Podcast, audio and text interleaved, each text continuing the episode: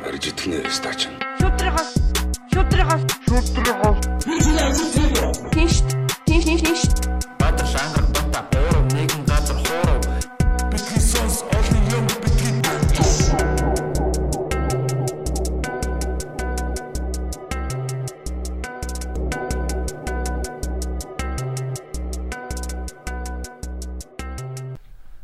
Уу та бүхэнд бити сонс подкастын 70 дахь дугаар яг одоо хүрэх гэж байна. Вау бид 70 дугаар дээр ирсэн байна. Яг одоо манай студид аа манай үндсэн 3 хөтлөгч Бадрал ангаар Бата 3 хамтдаа цугласан байгааг зарлахад аа, таатай байна. Тэгээ манай Бата манаас аа буцаад ирсэн байгаа. Тэгээд Эй би ямар хуу газраас ирсэн та бүхэн царайнаас нь харж байгаа баха. Е е е. За тэгээ манайха намайг жоохон латино олсон гэж хэлээд байгаа. Тэгээ Бата Лопес гэдэг. баярлаа. Миний эсэнүүд минь. Аа тэгж. За ба- ба- 70 дахь дугаар дээр ирсэн байна залуусаа. Тэгээд энэ бол тусгай дугаар байгаа. Аа ээж автагаа анх удаага хамт подкаст хийлээ. Бас манай ээж анх удаага аа одоо яг битгий сонс подкаст зочноор орлоо. Юу. Тийм тэгээд бид нар сая гэр бүлэрээ Guam гэдэг арал руу аялчаад ирсэн байгаа. Тэгээд тэр болохоор Америкийн нэгдсэн улсын хилийн чанд дах газар нутаг гэж явдаг. Аа дэлхийн 2 дугаар дайнд одоо Японтой байлдаад Guam-ыг одоо эзэмших эзэмшиж эхэлсэн. Тийм юу юм бэ лээ Марианы аа хогор тийм төв одоо юу бүлэг арлууд гэж ярьд юм лээ. Яг тэр Марианагийн тэр хонхрын ойролцоол юм шиг л. Тийм тэгээд нилийн борлсон байгаа тэгээ жоохон м, борлцсон тэгээд өцөл өчөө. Борлсон Өвөл борлж морлоод нэг тийм баавартай тий. Тийм тэгээд солонгосууд аа, японочууд их очиж амардаг арал байлаа. Юу н. Азууд их очиж амардаг. Тийм тэгээд солонгосууд бол ерөөсө битүү ингээд хамаг юм ингээ боож хаагаад ерөөсө ингээд нинжа шиг юмнууд л далайн ирэг дээр тэгээд бид нар хажууд нас жоохон онгироод ийм гой нартай газар ирчээ тэгээд тэг нэг өдөр яг нарны тосгоо явсан чи яг алуусан яг ямар ч хяналтгүй ингээд борлох ч гэстэй бүр харалсан байгаа. Шууд латин болсон байгаа. Латин тийм одоо Латин Америк ер нь багасаа ер нь цэнгэнд бүжгэр хичээлж ирсэн хичээлээ бас Латин Америк төрхөндөө бас их амархан ордог юм байна гэдэг гэж. Тэг манахаар сонь сайхан юу байв та бас хэдүүлээ нэг энэ одоо интрон дээр бас жоохон ярилцээ те. Yeah. Сони ач юу болов манай клубээр с- одоо те юу болов тоглолтод гоё байсан. Тэгэл ширүүхэн болсон юм тоглолтод бол. Тийм шинэ нэг Гоё тоглолтууд явж байлаа, подкастуудаа үргэлжлэхээр явуулсан. Он гарснаас хойш бол бас хүмүүс бол сайн байгаа. Он гарснаас болж бата бата бас нэг дугаар хийчихэд явсан шүү дээ. аа тэг Гарсны дараа тийм Тий, гурлаа нэг хийсэн байсан. тийм жоохон ядарсан байсан. Тийм яа тэгэхээр тэр ирэнд ажиг дугаарлаа. Тэгээд дараа нь аа, 168 та нэг дугаар. Тэгээд болд эрдэн огштой нэг дугаар болсон байгаа. Аа. Тэгээд болд эрдэн огштой дугаар бол бүр яг хамаагүй гоё болоо гэж бодож исэн. Тэгээд яг яг миний яг хүмүүс таалагдсан байлээ лээ. Гэхдээ яг Надад бодож исэн шиг гоё. болоогоо.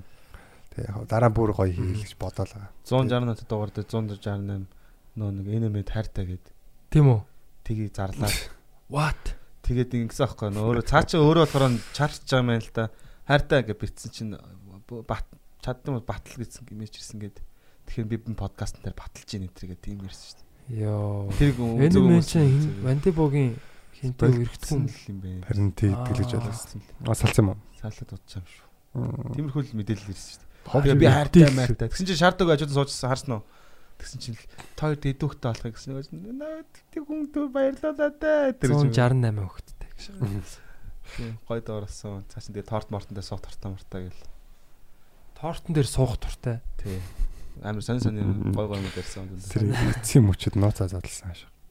Ер нь бол их сонин залуу те. Сонирхолтой залуу. Тий. Гой гой юм гой өстэй. Аа. Тэгээ ер нь ирээдүйд ч гэсэн гоё гоё зочдод бас бодсон л байна л да. Өөр өөр төрлийн. Мгм. Гоё гоё хүмүүс оруулъя гэж бодоолаа. Одоо ер нь 20 оноос эхлээд манай зочдууд бол зүгээр зүгээр та нар мэдхгүй байна дөө. Аа юу гэж ч үгүй те. Тэгэж. Яг нэрэ нэрэ шүү. Та нар сонсож байна уу? Аа тэгэж на чихээ бэлт дэлхийн хэмжээний чихнээс чи юу ч урсаж магадгүй.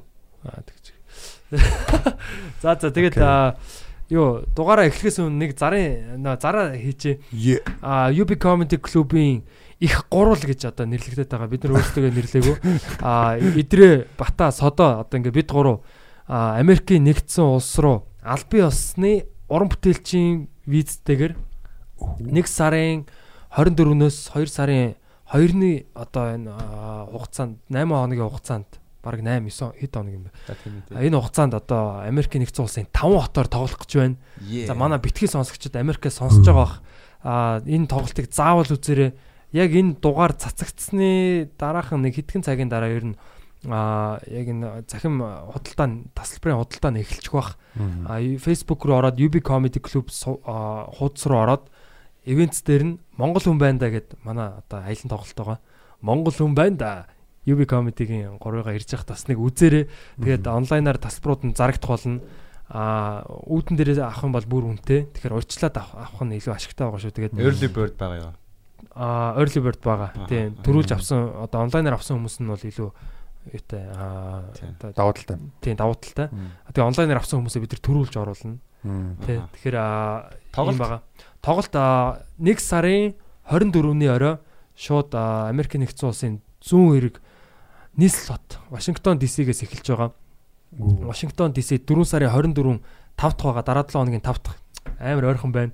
За тэгээд хагас санд нь болохоор Чикагот бүтэн санд нь Чикаго дахиад тэгээд 3 дахь буюу а, 29 1 сарын 29-ний а 3 дахь орой Wednesday Seattle хотод Seattle Seattle гэж ярьдаг манай Seattle Seattle-ын охтууд Seattle их штэ. Seattle.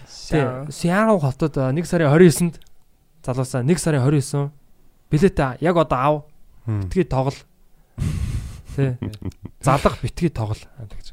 А тэгээд юу а 1 2 1 сарын 30-нд Сан Франциско Сан Фран яг Сан Франциско биш юм байна уучлаарай.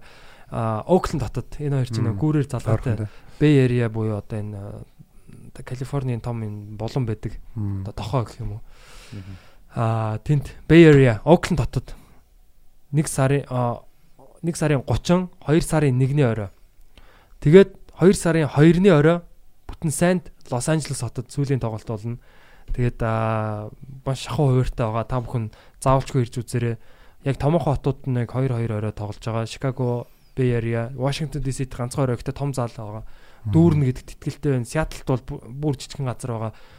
Пик дүүрээд хүмүүс зарим нь буцаад үсээ зулгаагаад энэ хэцүү юм болох хаа. Тэгээд бид нар та бүхэнд маш гоё шоу үзүүлэхээр бэлдэж байна. Монгол хүн байна да туур удахгүй очлоо. Америк нэгдсэн улс UB comedy Идрээс Содо Бата бид гурав ингээд очлоо. Окей. Залуусаа. Ингээд аа, битгий сонс подкастын 70 дахь дугаар ээж автагаа аа миний би Гуамын ирэг дээрээс та бүхэн төргөж байна. Далын сонсно. Далыг далуулаа. Аа. За сайн байцгаана уу. Аа, Битгий сонс подкастын аа нэгэн тусгай дугаар яг одоо та бүхэнд хүрэх гэж байна. Тэгээд яг студидтэй биш ч гэсэн те бас юм гоё байгалийн их гоё газар бидний энэ юун дээр далайн ирэг дээр ээж автагаа хамт суугаад ингээд ярилцах гад сууж байна. Тэгээд сүүлийн бас гоё подкастууд их гоё болсон байлээ. Гэхдээ тэрэн дээр бас орж чадаагүй. Гэхдээ аа ээж автагаа хамт бас тэ аялаж амарч явж байхдаа зүгээр байхгүй бас нэг ярилцлага хийхээр ингээд сууцгааж байна. За сайн байна уу? Сайхан амарч байна уу? Ээж аав маань. Сайн байна уу? Сайхан амарч байна уу? Сайн байна уу? За бид нар хаана гойлаа аваа? А номхон далаад Америкийн Гуамын арал дээр байна. Тий. Гуам гэдэг арал. Гоо. Тий. Гуамын аралчин бол одоо Америкийн нэгдсэн улсын Тий яг уу Америкийн нэгдсэн улсын хөлийн чандах мэдлийн газар л да. Тэгтээ бол мужин биш, юу нь биш. Тэгтээ бол яг уу Америкийн хяналтанд ор байдаг. Гол нь бол а, их жоохон арал да. Тэгтээ гол ач холбогдол нь бол а, а, цэрэг агаарын цэргийн бааз, тэнгисийн одоо цэргийн бааз, усан цэргийн бааз, тийм одоо гол тулгуур юм да номхон далайн.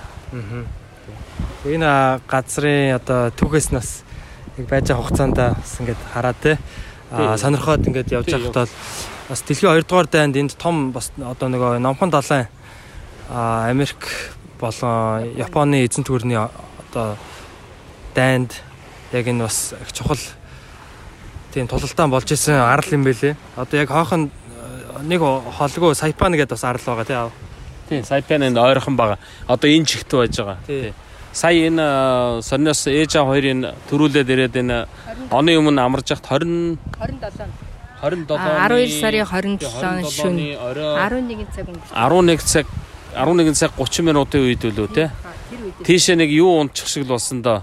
онгоц юм уу? Хятадын нэг хиймэл дагуул унчих шиг л болсон. Гэхдээ тэрийг аль бие ёсоор хиймэл дагуул гэж ярихгүй байгаа. Яаж хятадх гэж юм бэ? Аа, Метеорит унчлаа л гэл нэг э, юу унчлаа гэдэг те. нэг нөгөө балкон дээр гарсан байхгүй юу? Орой нөгөө кондишнерд өрөө аяг нэлээд хүүтэн болсон юмсан. Тэгээд за балконоо жоохон агаад бүлээ агаар оруулж чиг онгойлгосон чи яг дээрс юун дээр тэнгэр дээр ингээд ийм гал хасаад хойшоогоо ингээд нэг ийм сүултээ юм шиг ингээд гал ингэдэг штэ нэг тий. агаарт ингээд шүк шүк шүк гэж явж байгаа юм шиг тийм юу яасан бохгүй харагдсан бохгүй.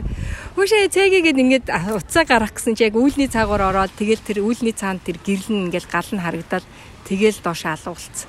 Тэгээд нөгөө маргааш нь Гуамын билүүтэй цэгээ хаанахын билээ тэр юм мэдээ мэдээлэлээр нь болохоор юу яасан.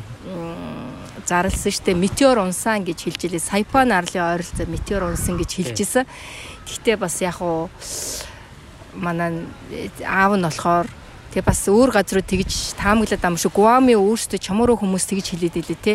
Бид нар зүүрүү очсон чинь энэ бол нэг мисл унтсан баха гэж яриад байгаа байхгүй. Мисл мисл одоо биш юм а гэхээр хятадын а, ажилж байгаа тэгээд а, үүргээ гүйцэтгээд одоо ингээд тэр чин дандаа л газар руу ундаг штэ тий.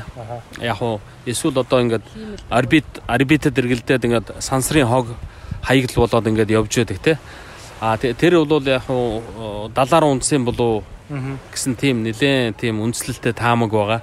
Солир байсан бол Сайпен одоо энэ Гуамын айгүй ойрхон Сайпены дэс ирэг дээр иргэн дэргэд унссан бол тэр чинь нэг жоохон ч гэсэн газар хөдлөх хэвээр. Тэ? Жоохон ч гэсэн одоо юу гэдэг далаан давлгаа нэг жижиг сажиг цунами босох хэвээр штэ.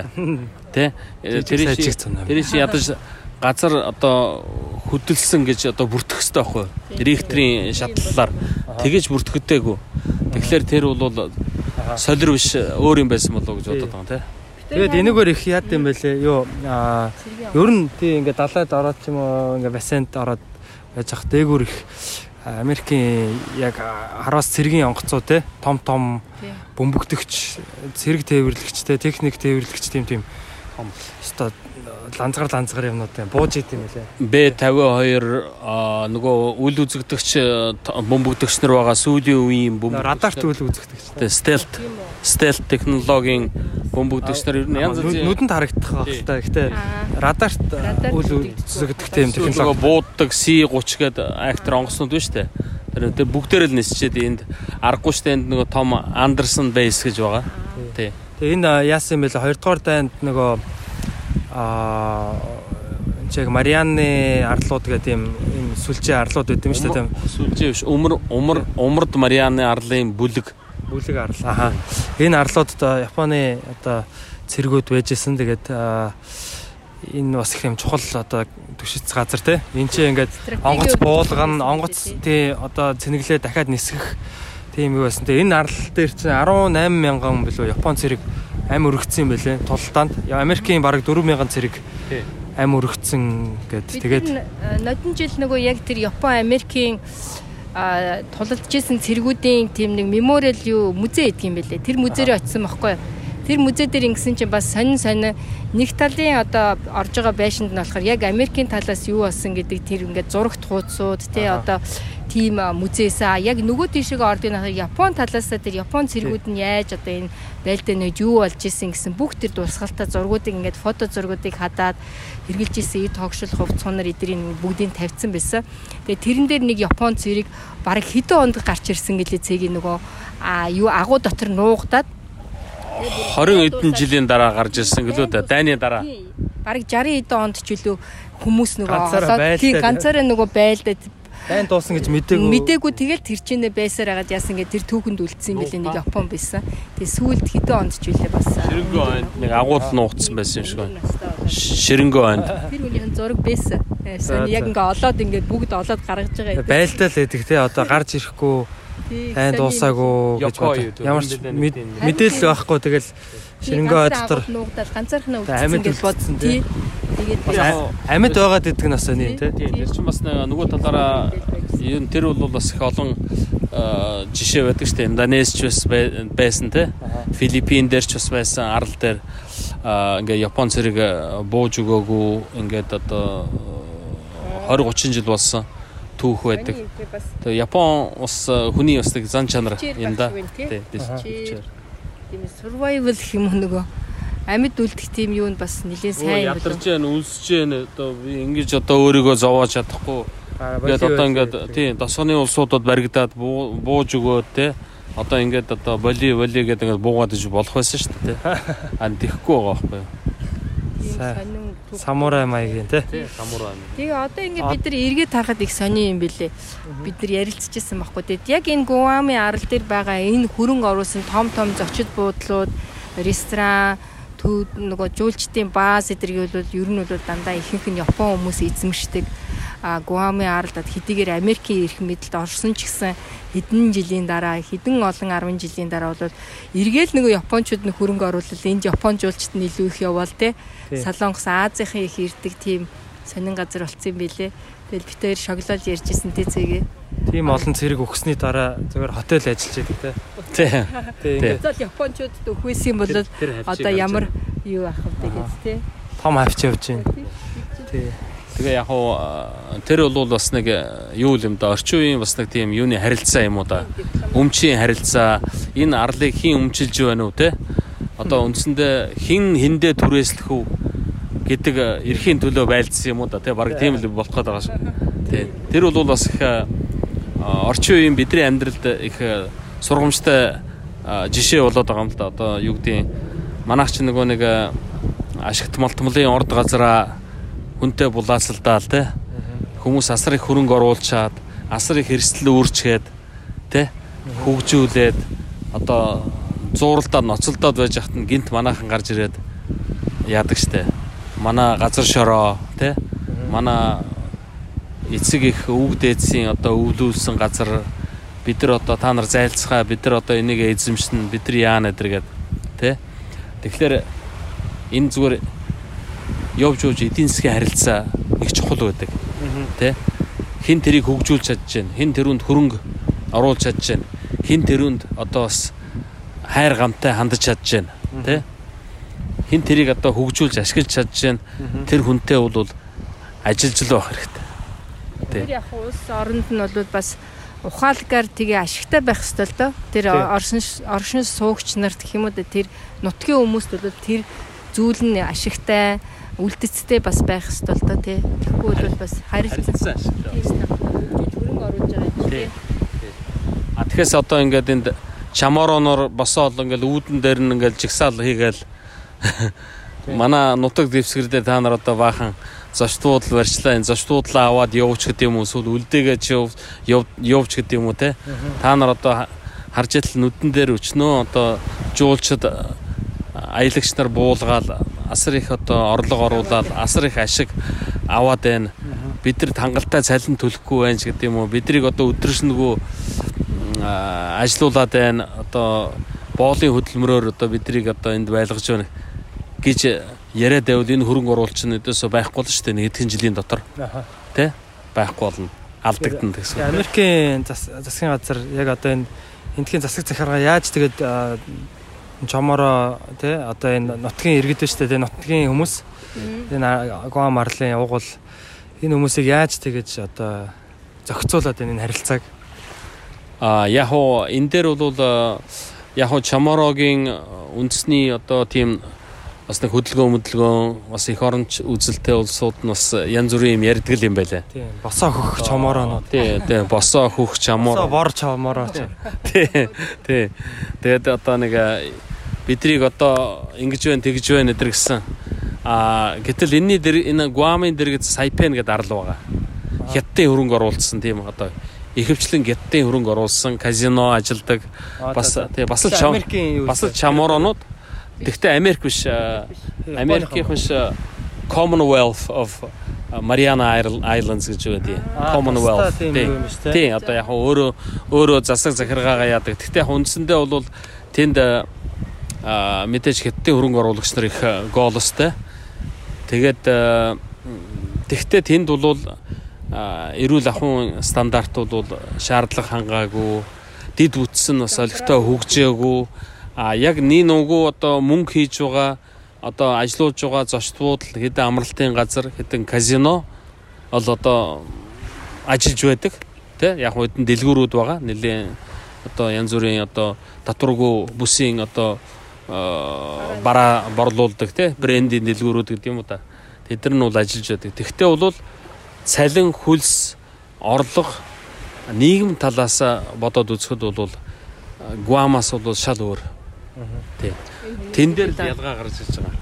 Энэ Гуам дээр аж- ажиллаж амьдарч байгаа одоо зөндөө олон чамууро одоо нийт энэ нөгөө оршин суугч нарын нь 15% нь бол Филиппин хүмүүс эзэлдэг гэж байна.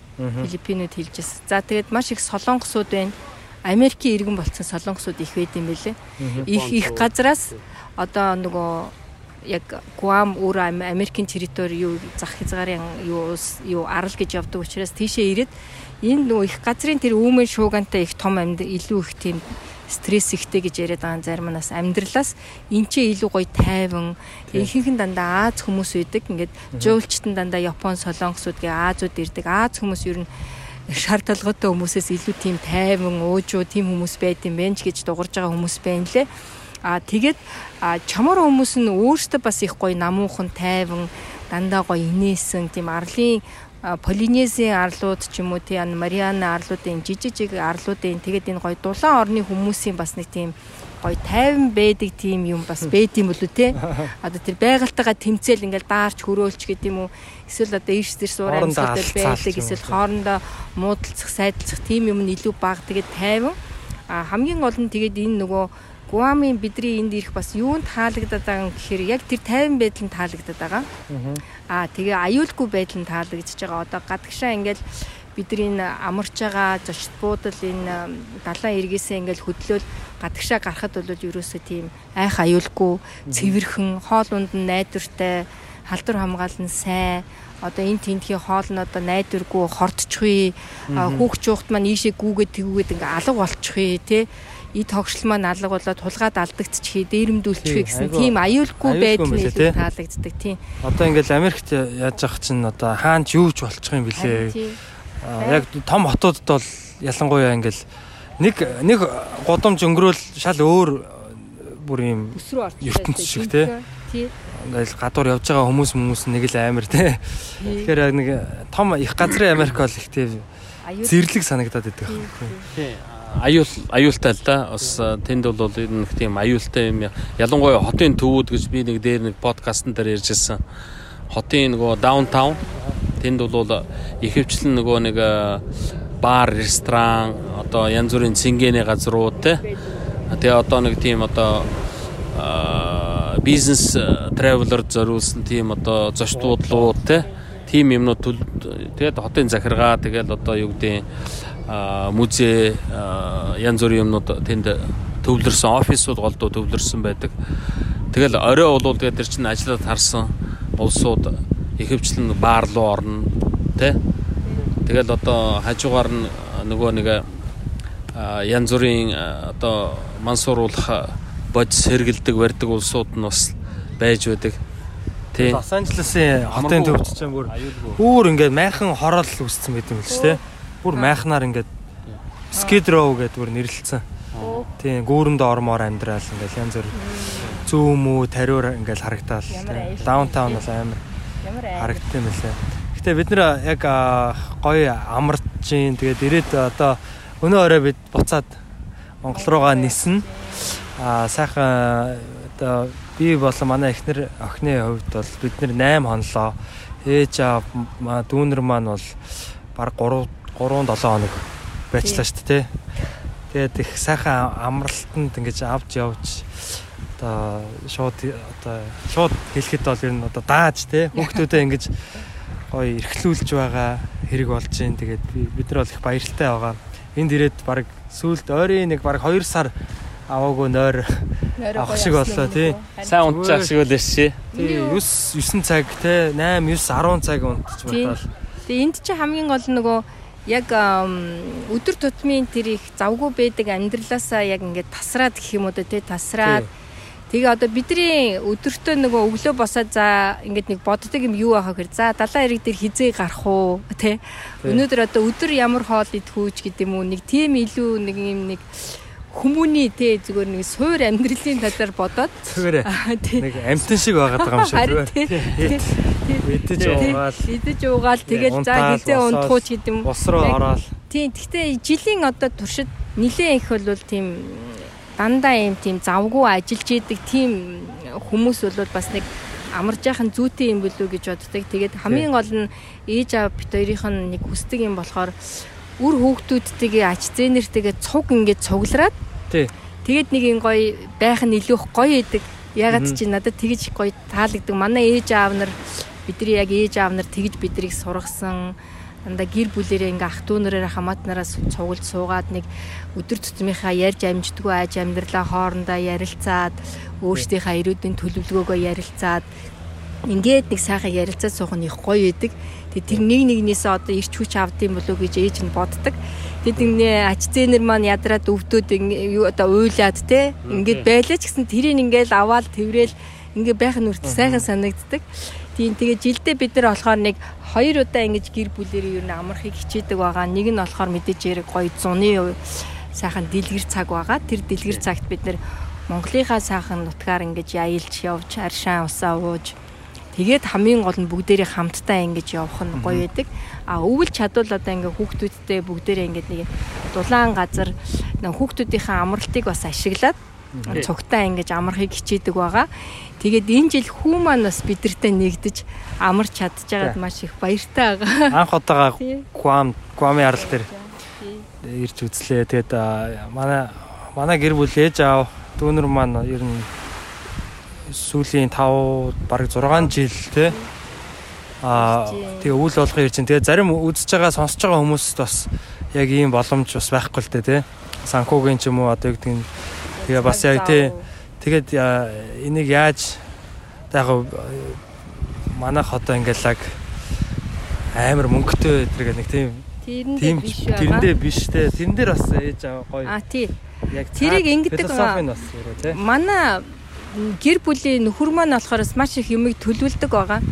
Тэгээд жилийн өмнөөс бид нар одоо дараа жилийнхаа 1 сард явах юм одооноос баг ингэж төлөвлөж мөнгөө цуглуулж ингээ ерөөсө мөнгөө цуглуулдаг гэх юм одоо яг энэ аяллаа төлөө. Төсвөлдөг. Төсвөлдөг. Төсвөлдөг гэж яриа л да тий. төсвөлөөд ингээд за тийм болно шүү. Одоо бид нар ингээд явах юм бол одоо жишээ нь э, нисэх онгоцны зардал тиймэрхүү болох бах иймэрхүү болох бах гэд ингээд олон сарын туршид энийгээ төсвөлөөд ингээд бодоод явж байгаа болохоор яг нэг өдөр пад гэд ингээд гарах шүү дээ а тэгээ хамгийн гол нь бид нар ингээд тооцоод үзэхэд тэр одоо бид нар ингээд хүүхдүүдтэйгээ аялж байгаа энэ хэмжээний одоо зардал гэх юм уу те бас энийг ярихаар зөв ч юм уу зардал юм уу ингэж жилийн туршид ажилласан мөнгө мөнгөө ингэж цуглуулсныхаа аюугаар бид нар аа, тэ нэг өөр материаллык юм авч өгөх ч юм уу тийм байх боломж бас байгаа л да.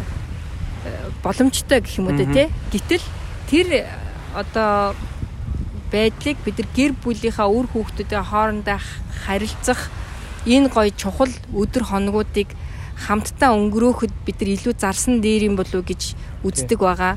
Нэг ингээд нэг хувцас авахаасаа илүүтэйгээр нэг хүүхдтэйгээ нэг өдөр ингээд одоо ингээд гоё ярилцаж суух нь бидэрт бол тэрнээс илүү их жаргал гоё амтыг мэдрүүлдэг гэж үздэг.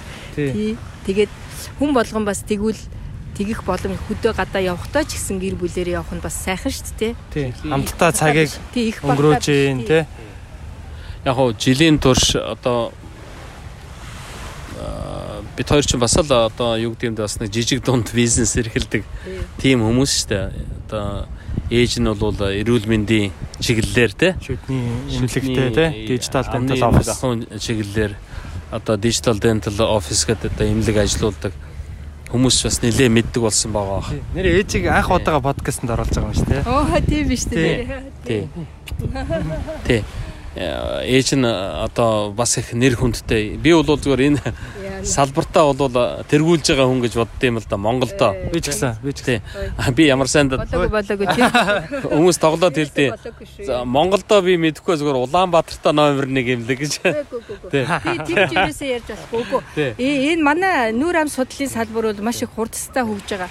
Би бол нүур ам судлалын салбарт ажиллаж байгаа бүх эмч ажилчтай бахархаж явдаг. Тэднэр маань бүгдээрээ дор бүрээ хичээж байгаа. Дор бүр дээр шин соргог имийг оруулж ирэх технологиг нэвтрүүлэх, үйлчлүүлэгчтэй хүргэхээр одоо зорж ажиллаж байгаа. Тэгээд тэднэртэй одоо би бас энийг дамжуулаад баяр хүргмээрэн бүгдээрээ гоё хамттай хүчтэй байх ёстой шүү. Энэ салбараа бид нар хөгжүүлээд энэ Монгол хүмүүнийхээ шүд ам эрүүн нүүрний системийг бид нар эрүүл сайхан байлгахад хамтдаа зүтгэж байгаа та бүхэндээ бас ажлын өндөр амжилт хүсье гэж бодож байна.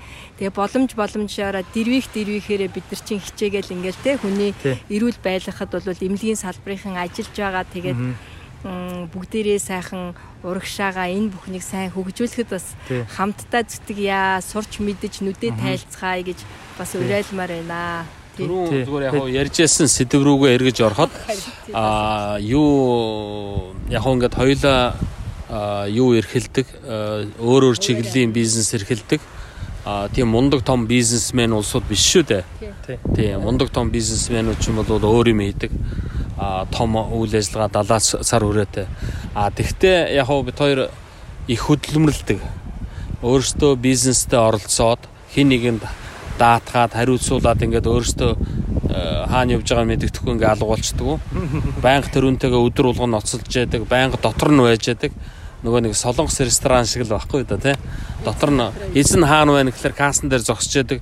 Эсвэл одоо ширээ цэвэрлээд ингээд үйлчлэгээд хоол хүргээд ингээд явж яадаг. Эсвэл гал тогоон дотор одоо тогооч нэгээ явж яадаг. Тэгээд тэгээд тэгж явахгүй л жижиг дунд бизнес нэг дугаарт сайн явж өгдөг.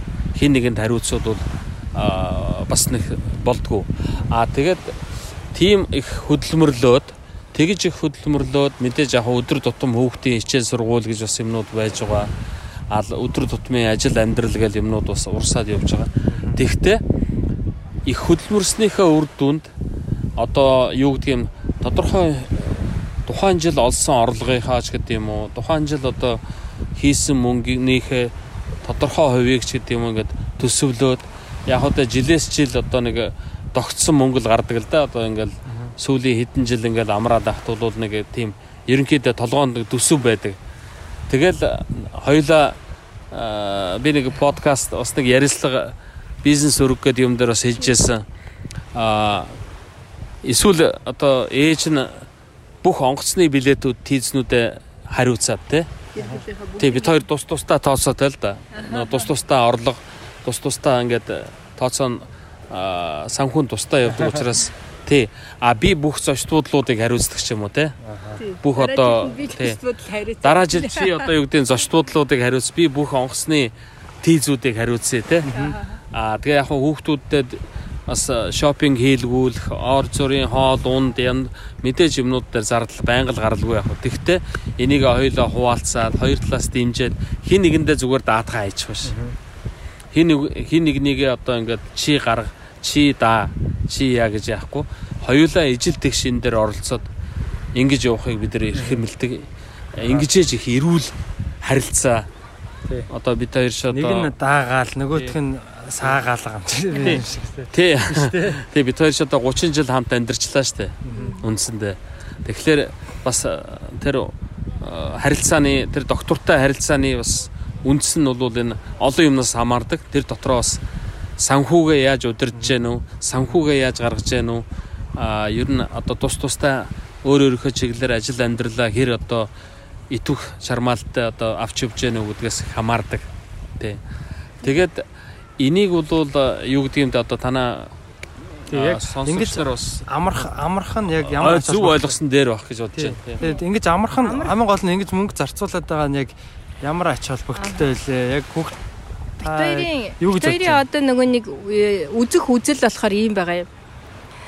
А хүмүүс ч гэсэн юугаар зөндөө яриад байдаг л да тий нөгөө нэг юм худалдаж авч яхаар хүүхдийнхаа нүдийг тайл. Нүдийг нээж өг. Аял гэд ингээд юмнууд бас байгаа л эдэг шүү дээ. толгойгийн Тий, задал толгойгийн задал нөгөө нэг хайр цэгнээс гадагшаа сэтгэх боломжийг олго. Одоо яг Монгол байгаагаас ондоо бас орчин байдгийн байна. Аа хөгжилтэй орнуудад хүмүүс ингэж одоо амьдрдгийм байна. Бид нар ер нь үр хүүхдээ ингэж хүмүүжүүлэх ёстой юм байна. Хоорондоо харьцахдаа ямар харьцаа, ямар үг хэлж харьцах ёстой юм те. Ингээл зөвхөн одоо бидний нэг газараа байгалах юм бол тэр болгоныг харьцуулж мэдэж чадахгүй. Тэгээд ээж аав хоёрынх нь одоо нэг хүсэж явдаг юм нь болохоор яалтчгүй л хүүхдүүд маань ингээл бидний дэргэд ингээд тэр гоё юмнуудыг хараад тэр өөр ертөнц өөр одоо юм аж амьдралыг хараад нүд нь нэгдээ тэр нь баярлж байгаа тэр гоё нүдний гал цаг нь бүр үнэхээр гоё энерги өгдөг аахгүй. Тэгээ бит хоёр фидбек нь нүдэн дээр харагддаг. Хүүхдүүдтэй ингээ гоё байгааг харангуудаа бит хоёр бүр үнэхээр тэрнээс одоо тийм гоё мэдрэмж авдаг гэх юм уу да тэр баг нөгөө адреналин одоо тэр серотонин юу байдгийг Допамин. допамин гэж жаргалын тэр гормонууд бүгд ялгардаг гэж хэлж болно. Аа тэгээд мэдээч хэрэг бид нар яг тухай тухайн үеийн үеийнхаа боломжоор ингээд юмаа зарцуулна шүү дээ. Тэ жишээ нь одоо өнөөдөр ийм хоол идэхээс юм бол иймийг идээд хэдүүлээ зохицуулчих гэдэг юм. Хамгийн гол нь цуг байгаад тэгээд тэр хамт байх гоё мэдрэмж нь байдаг байгаа. А миний хүүхдүүд ч гэсэн одоо эндээс ингээ үлгэрж шаваад ирээдүйд ч гэсэн өөртөө нэг үр хүүхдээ те ийш тийш наваад яваад амраач цугтаа явах бол бас илүү хүсэлтэй болох байх гэж бодож байна. А хувь хүнээр нь бол их хувь хүнийг нь их бий болгож байгаа юм болов уу гэж ойлгодог. Иймэрхүү аяллууд одоо хүнийг яг хувь хүнийх нь хувьд. Төлөвшүүлэх Эсвэл бодлын одоо юу яах те үзэл бодлын одоо өөр яг бид өөрийг өөрсдийнхөө үзэл бодлыг хүүхдтэй одоо хүчээр тулах гад эсвэл суулгах гад байгаа юм биш л дээ. Аа явж явж хувь хүн бол өөрийн гэсэн үзэл бодолтой л болдог те. А тэгтээ өөрийн гэсэн үзэл бодол өөрийн гэсэн төлөвшлөө олоход нь туслах гэж хичээдэг. Тийм. Тийм. Тэр их чухал юм байгаа юм. Одоо өчнөө л ээж аауд их эцгүүд харах байх гэж найдаж байна. Тэгэд эндээс зөв дүгнэлт, зөв ажиглалт, зөв юм олд сонсоосэй гэж бодож байна л да. Энийг бол а ийм одоо амралтууд одоо зуны бид нар ингээд нутаг орноороо хөдөө гадаа ингээд явж аялдаг. А эсвэл одоо өвөлдөө ингээд Гуамэ аралж байд юм хаашаа ч юм ингээд яваад өгчдөг. Эсвэл Америкийн нэгдсэн улсаар ингээд одоо юу гэдэг аялаад яваа явцдаг ч гэдэг юм уу хаашаач явцдаг гэдэг юм уу.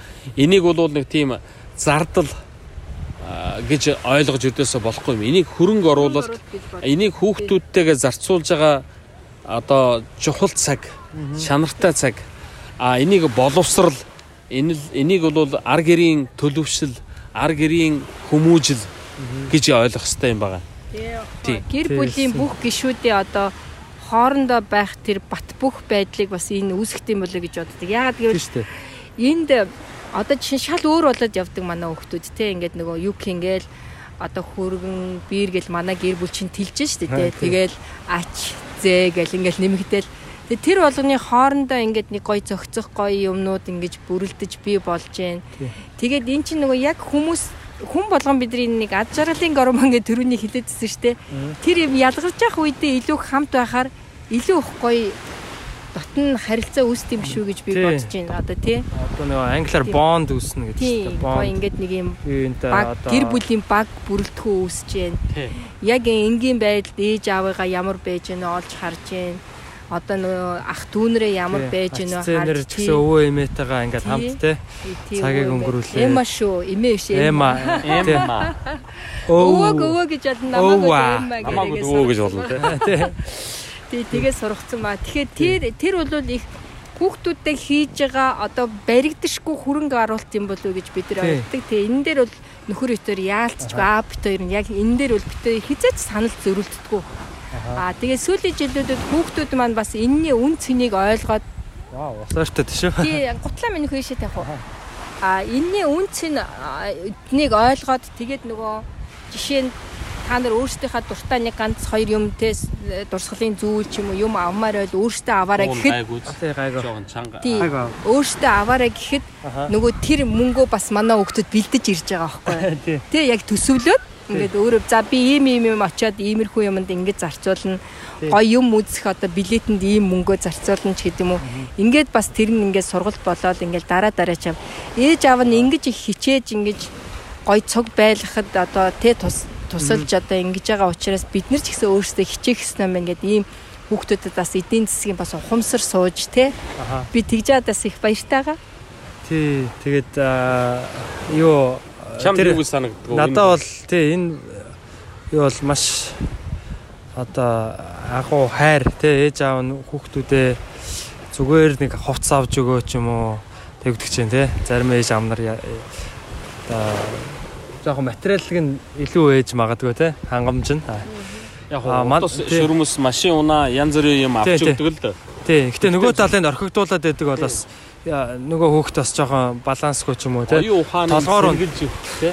утас бол дараа жил шинэ юм гарчин машин бол тэгээд одоо хуучирчин Тий. ховц суучрын гэтээ тэр дурсамж юу хамт бүт- бүтээж ийн гэдэг чинь айгүй чухал байгаад байгаа. Дээрэс нь одоо яг миний нөгөө одоо хийгээд хийгээд байгаа энэ комеди чинь ерөөсөө тэр манай ээж аав анх одоо хүүхдүүдэд тий Америк нэгдсэн улс руу авч аялах тий тэр аяллыг одоо биднийг авч явсан тий тэгээд тэр Лос Анжелес хотын тэр юун дээр одоо яг Онгоцны буудлын дээр. тий манай хоёр дүү чинь Леди Гагаг үзээд тий ер нь хүмүүс яг үзий үзий гэсэн юм а үзсэн л тий би болохоор үзсэн шүү дээ Lady Gaga-аас гоё эс. тий тэгээд а, 2012 он нэлээ. 13 он 13 он. 13 оны нэг Леди Гага чи яг эд Тий, балж байсан шүү дээ. Тий. Одоо Леди Баба болсон тий одоо тэгээд Сая чи Оскар авсан шүү. А, өөр. за за sorry sorry Тий. тэгээд нөгөө миний хувьд бол яг Лос Анжелест очивол заавалчгүй тэр Холливуудд байдаг тэр а, одоо тэр инэдмийн клубүүдээр нь очиж үзэж тий Тий яг амьд шоуг үзмээр үзхийг одоо мөрөөддөг байсан. Тэгээ очиж үзээд тэрнээс хойш ер нь одоо энэ яг энэ комеди гэдэг тий одоо энэ гоё зүйлийг бас өөрөө хийж үзэх, хийж оролдох тийм юу хүсэл тэгээ дээрэс нь тийм санаа төрөөд Мотивац. тий одоо ер нь болох юм байна. Тий, энэ ер нь гайгүй юм биш үү? Хийж нэг микрофон тэгээд нэг санал ширээ иймэрхүү байхад одоо яг эднэр чинь бол мундаг хүмүүс гэхдээ бид нэр өөрсдөө төвшин зүгээр юм ядаж нээлттэй микрофоны одоо сонирхогчдын үдшил үдш хийдэг ч юм уу те. Тийм хийж болох юм байна гэдэг. Ер нь бол тэндээс эхлэлтэй. Тэгэхээр яг тэр хүүхдийнхаа нөө толгоонд нь юм тэг үр хүүхдүүдийнхаа тэр хүмүүжил тэр ертөнцийг үүсгэх тэр а тэр харж байгаа тэр харааг нь илүү тэлжтэй. Тий. Илүү юм байдаг гэдгийг бас харуулж илүү өөр хүмүүстэй өөр соёлууд юу гэдгийг хөгжилтэй улс орон тэр юмнуудыг бас харуулхад бол хүний нөгөө тэр перспектив хараа одоо өөр бол тий өөр болдго юм бэлээ тэгээд Үнсэг одоо юу гэдэг те. Тийм тэгээд аа, энэ амралт бол бас одоо нөө биеийн болон оюуны бас их гоё цэнэглэлт тэгээд амралт болж байна. 19 онд бид нар их бас сайхан жил боллоо шүү те. Тий. 19 он. Тий. Бүгд завгүй чиглэл чиглэлээр их завгүй ажилласан. Тий. Аа миний хөөч гисэн бас те. 19 онд бол нилээд их ажил амжууллаа шүү. Тий хөөрхөн юмнууд бас жилийн эцрүү бол та бол одоос баг гэрте хонж байгаа мó гүм гимээрсэн шүү.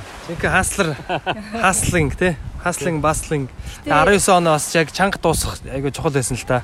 Тий тэрэн дээр одоо юуны галзуурхан шоу галзуурхан нөгөө амьд тоглолтууд Тийм. тэгэл одоо тийм подкастуудаа хийгээл Тэгээ хажуугаар нь одоо бас аялын тоглолтуудаа хийсэн те. Тий.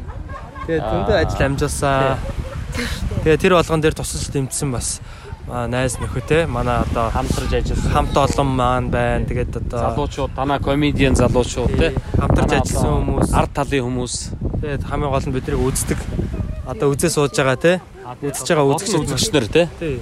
Тэр хүмүүс айгүй гоё тийм юм хийгээд байгаа юм санагдаж штэ. Сая ингээл Австралид очицсан. Ингээл гудамжинд бас Монгол залуучуудтай таарлцсан л та тий. Тийм үү. Тийм зөөр явж байгаа. Тэгсэн чинь өө өсө үзэн шүү тэргээл те айгу баяртай ингээд бас ингээл нүднээс нь юу мэд ингээл те гэлэлцаал. Ингээ биднийг хараа баярлаад байгаа нь ингээ харагдаад байгаа байхгүй. Тэгээ тэр тэрийг ингээ яг харангуут аа бид нар ч бас тийм ид ид шидтэй юм хийгээд байгаа юм шүү дээ те зүгээр ингээ ярьдаг. Хүн ингээ яриад ингээ хүн инээлгээ те тэгээ тэрүүгээрээ бүр ингээ хизээч одоо очиж үзээгүй тэр тв газрын хүмүүс. тв дээр очицсан те шал өөр тв нээсэн ч Цоошин те тв дээр те. Тэгээ энэ бол бас одоо тэр үед бас өвөөгөө бодож исэн. Өвөө эмээнэрээга тий. Тэр үед манай өвөө эмээнэр бас одоо яг ялангуяа шараа өвөөгөө ч юм уу яг ингэ яг өвөө маань одоо бас ингээд одоо бас л хүүхдүүдээ нөгөө боловсрал олох тий. Тэгэл яг л тэр юм байгаа аахгүй тий. Яг үе үедээ яг тэр зөв зөв алхам нэмрээ оруулаад тийм зөв алхамуудыг зөв тэр хөрөнгө оруулалтуудыг хүүхдийнхаа толгой тий одоо тэр хүмүүжил юмд нь хийж тэр болгоны ингээд үр шим нь яг үр дагавар нь явсаар байгаа ингээд би австралид байж гин гэж яг бодогдсон ш надад яг. Манай одоо чинь ээж аав одоо манай гэр бүлд болохоор яг эцэг эхийгээ хүндлэх, ахмад үеийнхнийгаа хүндлэх, а тэгээ үр хүүхдээ хайрлах, тэднэртэй гоё соёлтой боловсон харилцах, хүүхдээ миний хайраа, миний хөөрхөн хүүхдээ, миний сайхан үрээ гэж дуудах. Тэр гоё юмнуудыг бол бидний одоо ээж аав нар сургасан. Одоо хүүхдээ бараг бид нар зандарж байгаа юу? хайраа гэдэг юм уу? Тий, үгүй. Би би би хүүхдэд тэгж дуудаж байхгүй юу? Би одоо жишээ нь хүүхд өвөө бол нэг тэгдэг аа тэгдгүүл лсэн л да зөвөр нөгөө хүүхдтэйгээ зөв сайхан харилцах байхгүй юу? малаа тэр гэж. А тэр а тий. юу лээ? малгаагүй юу лээ? Малгаатай малаа гэлөө. Малгаатай малаа гэж загинжсэн л да. Гэхдээ тэр бол цаана тийм нэг Монгол хай- ард юм л лээ хайр гоё. хайр орсон. Тэрнээс л Алын шүү тэр минь минь минь гэсэн тийм яриа бол хизээчтэй бидний амнаас гардгүй штэ. Тэгэхээр эн чи малдаа сайртай гэдэг шүү дээ тийм ээ тийм. Тий тэгэхээр малата мал маань гэж одоо миний хүү хилүүлжсэн тий өвөөдөө. Чи хилүүлжсэн үү? Хин хилүүлжсэн? Чи чи хилүүлжсэн маарай. Ва би ч хэлүүлжлээсэн. Бүгд хэлүүлсэн. Тэр л хэлүүлжсэн. Манай манай хатан аапа нь бол теста мундаг а, Шолон шодрог. шолон шудраг тийм малзан шаравч гэж хэлүүлжсэн тийм хүн байсан л та. Тэгээд хамгийн гол нь теста надад маш их хайртай байсан. Ер нь энд хит биш үү? Одоо ч гэсэн тий. Тий. Одоо ийм байхгүй. Би ингэж боддtiin. Би одоо манай гэр бүлд орж ирсэн бидний хүүхэд болоод орж ирж байгаа бир хүргэн идрийг болохоор яг өөрийн хүүхчгээ хайрлах те. Бараг өөрийн хүүхдээсээ илүү их хайрлах тийм мэдрэмжийг бол манай хатмууд үүсгэсэн гэж үздэг. Одоо Зааж өгсөн, шар тий, зааж өгсөн, үлгэрлэн харуулсан. Тэгэхээр одоо надад тийм юм суудсан байхгүй. Би мэдрэмжийг өгсөн тий жишээ нь одоо хүүгийнхаа их нэртэй бол яг охиноосоо илүү баг илүү их эрхлүүлж, илүү ирэх тийм баймар тийм юм байгаад байгаа байхгүй юу те. Жишээ нь үү? сэтгэлгээ Тийм юм яваад байгаа ингээд уу? суудсан ер нь аха а гэх юм уу да. А Тий. тэг тэрийг бол манай хатмууд бол намайг маш их эрхлүүлдэг гэсэн. Одоо тэгэл шарга мортод ингээд бит хоёр залуу ахта алхаал те 16 км гэдээс өвлийн хүүтэнд ээж аав дээр очиж одоо сүү Долоон буудлын юунаас юу авчиж үгүй те. заримдаа хоошоо тий салхи сөрөөд юу илэн нэг жижигхэн бондгор юм явдаг гэсэн чинь зэндмэн гэдэг зэндэмэн гэдэг нэг жижигхэн нэг хэдэг хөөс Автобус, явдаг. А тийм тэр автобусныг долоон буудлын хүртэл хаяа явчин те. Юу н хаанаас явдаг лээ? Бөмбөгрөөс те. яг долоон буудлаас долоон буудлын хүртэл Явдаг. юуны автобусаар яваад шугамын шугамын автобусаар яваад аа тэгэд долоон буудлын чи эцсийн буудал ч тэ. Тэрнээс цаашаа зэндмэн гэд хоошоо цусланд явдаг байсан л да. Хоошоо тий. Шарган бол жигжид дээрээс алхчихсан 16 км явж ирсэн. Тэгэл нөгөө ээж авдаа нэг талах дээрээ ойр зүрийн юм авч ичэл бас нэг 90 эдэн он гэдэг чинь бид нар нөгөө нэг тийм юмны картын бараа ховор үеэр байсан. аим гэр бүл болж исэн. Тэгэл чи ч гэсэн яг картын барааны үеэр төрсөн. Тэгээд аа тэгээд ээж аав дээрээ очиход одоо жишээ нь ингээл хоноол хагасаа дээр нь очиод хоноход өглөө өглөө ерөөсө битэрийг маш их унтуулдаг гэсэн. Ялангуяа миний охин ядар чинь унт унт унт гэл ингээл тийм юм тэгэж намайг хайрлж хүлээж авч исэн. Тэгэл одоо бид нар ч гэсэн өөр хүүхдээ ач зээнэрээ бас тэгэж л сайхан хайрлж өсөхийг хүсдэг байгаа. Тэгж сайхан анх бит хоёр гэр бүл болж исэн. Ээж аав хоёр нь тий. Сайхан уууд байсан. Тий. Тэгэд яг тэр хайр ивэл тэр сайхан одоо уур амьсгал тэр сайхан итгэлцэл тэр сайхан одоо ер нь одоо уур амьсгал юм да гэр бүлийн уур амьсгалыг одоо энэ хүүхдүүд та нартаа дамжуулъя гэж ээж аав нь бодож явдаг байхгүй юу? Тэгээ яг тэр чин дамжиж байгаа шууд харагдаж байгаа л та тий. Тэгэл яг энэ хүүхдүүдэд яг хэр зөв хүмүүжүүл тэгээд тэр юунуудаас бас ээж аваасаа а яг ингээд мдээгүй мөртлөө одоо ухамс Сартайгаар суралцсан чинь гэж гэрийн даалгавар шиг одоо хүүхдээ үнсэх гэж юм тийм үү те. Тэгэж яагаагүй сураагүй ч гэсэн хүн ингээд байглаасаа ээж аваагаа одоо ингээд хараад сурцсан байт юм байлээ.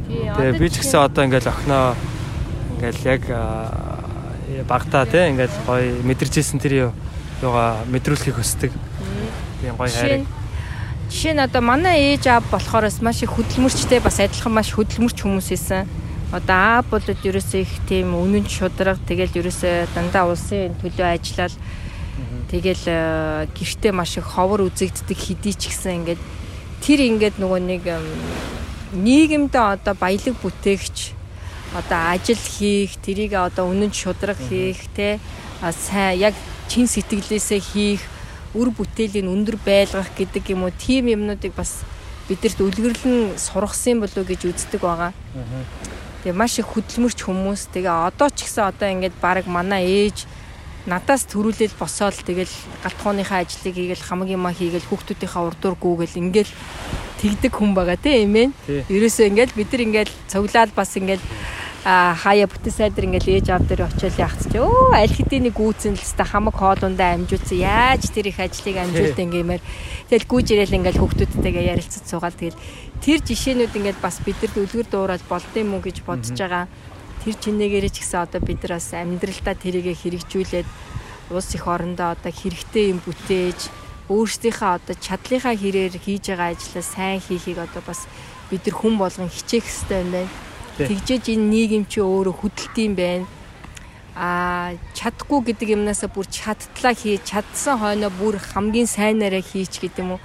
Ингээд цаашаа улам дараа дараачихаа алхмаар ингээ алхаж бид нар нийгмээ хөгжүүлж улс их орноо хөгжүүлэх хэрэгтэй байна. Тэрнээс ш одоо хин нэгэн хүний хийж байгаа ямиг бид нар шүүмжлээд суух ш тэ. Их хүмүүс тийм харагдаад байгаа байхгүй одоо жишээ нь хийж байгаа хүмүүсээ маш их шүүмжилдэг а тихгүй яасан, ингэхгүй яасан, ингээд ахта яадгийг одоо энэ юу вэ? Тэр одоо ярьж байгаа яриа ама яасан ярзааж ярдیں ч гэдэг юм ингээ хуу хүн рүү чихээд өгдөө. Тэр хуу хүн ингээд нэг онлайнаар ч юм уу те сошиалаар ингээд мэдээлэл хүргэж болно шүү дээ. Одоо хүнд хэрэгтэй зөвлөгөө өгöd байж хагаад тэр хүний үс нүүр царай нь ямар байна тэрийг шөөмжлээ сууж яадаг хүмүүс байна. Өөр юмд анхаарал хандуулсан байж байгаа тийм. Гол тэр хэлж байгаа утга учир юу яриад байгааг нь үзгүй ерөөсөө тэр хүнийг сонжид суудагч тийм нэг хэсэг хүмүүс байна.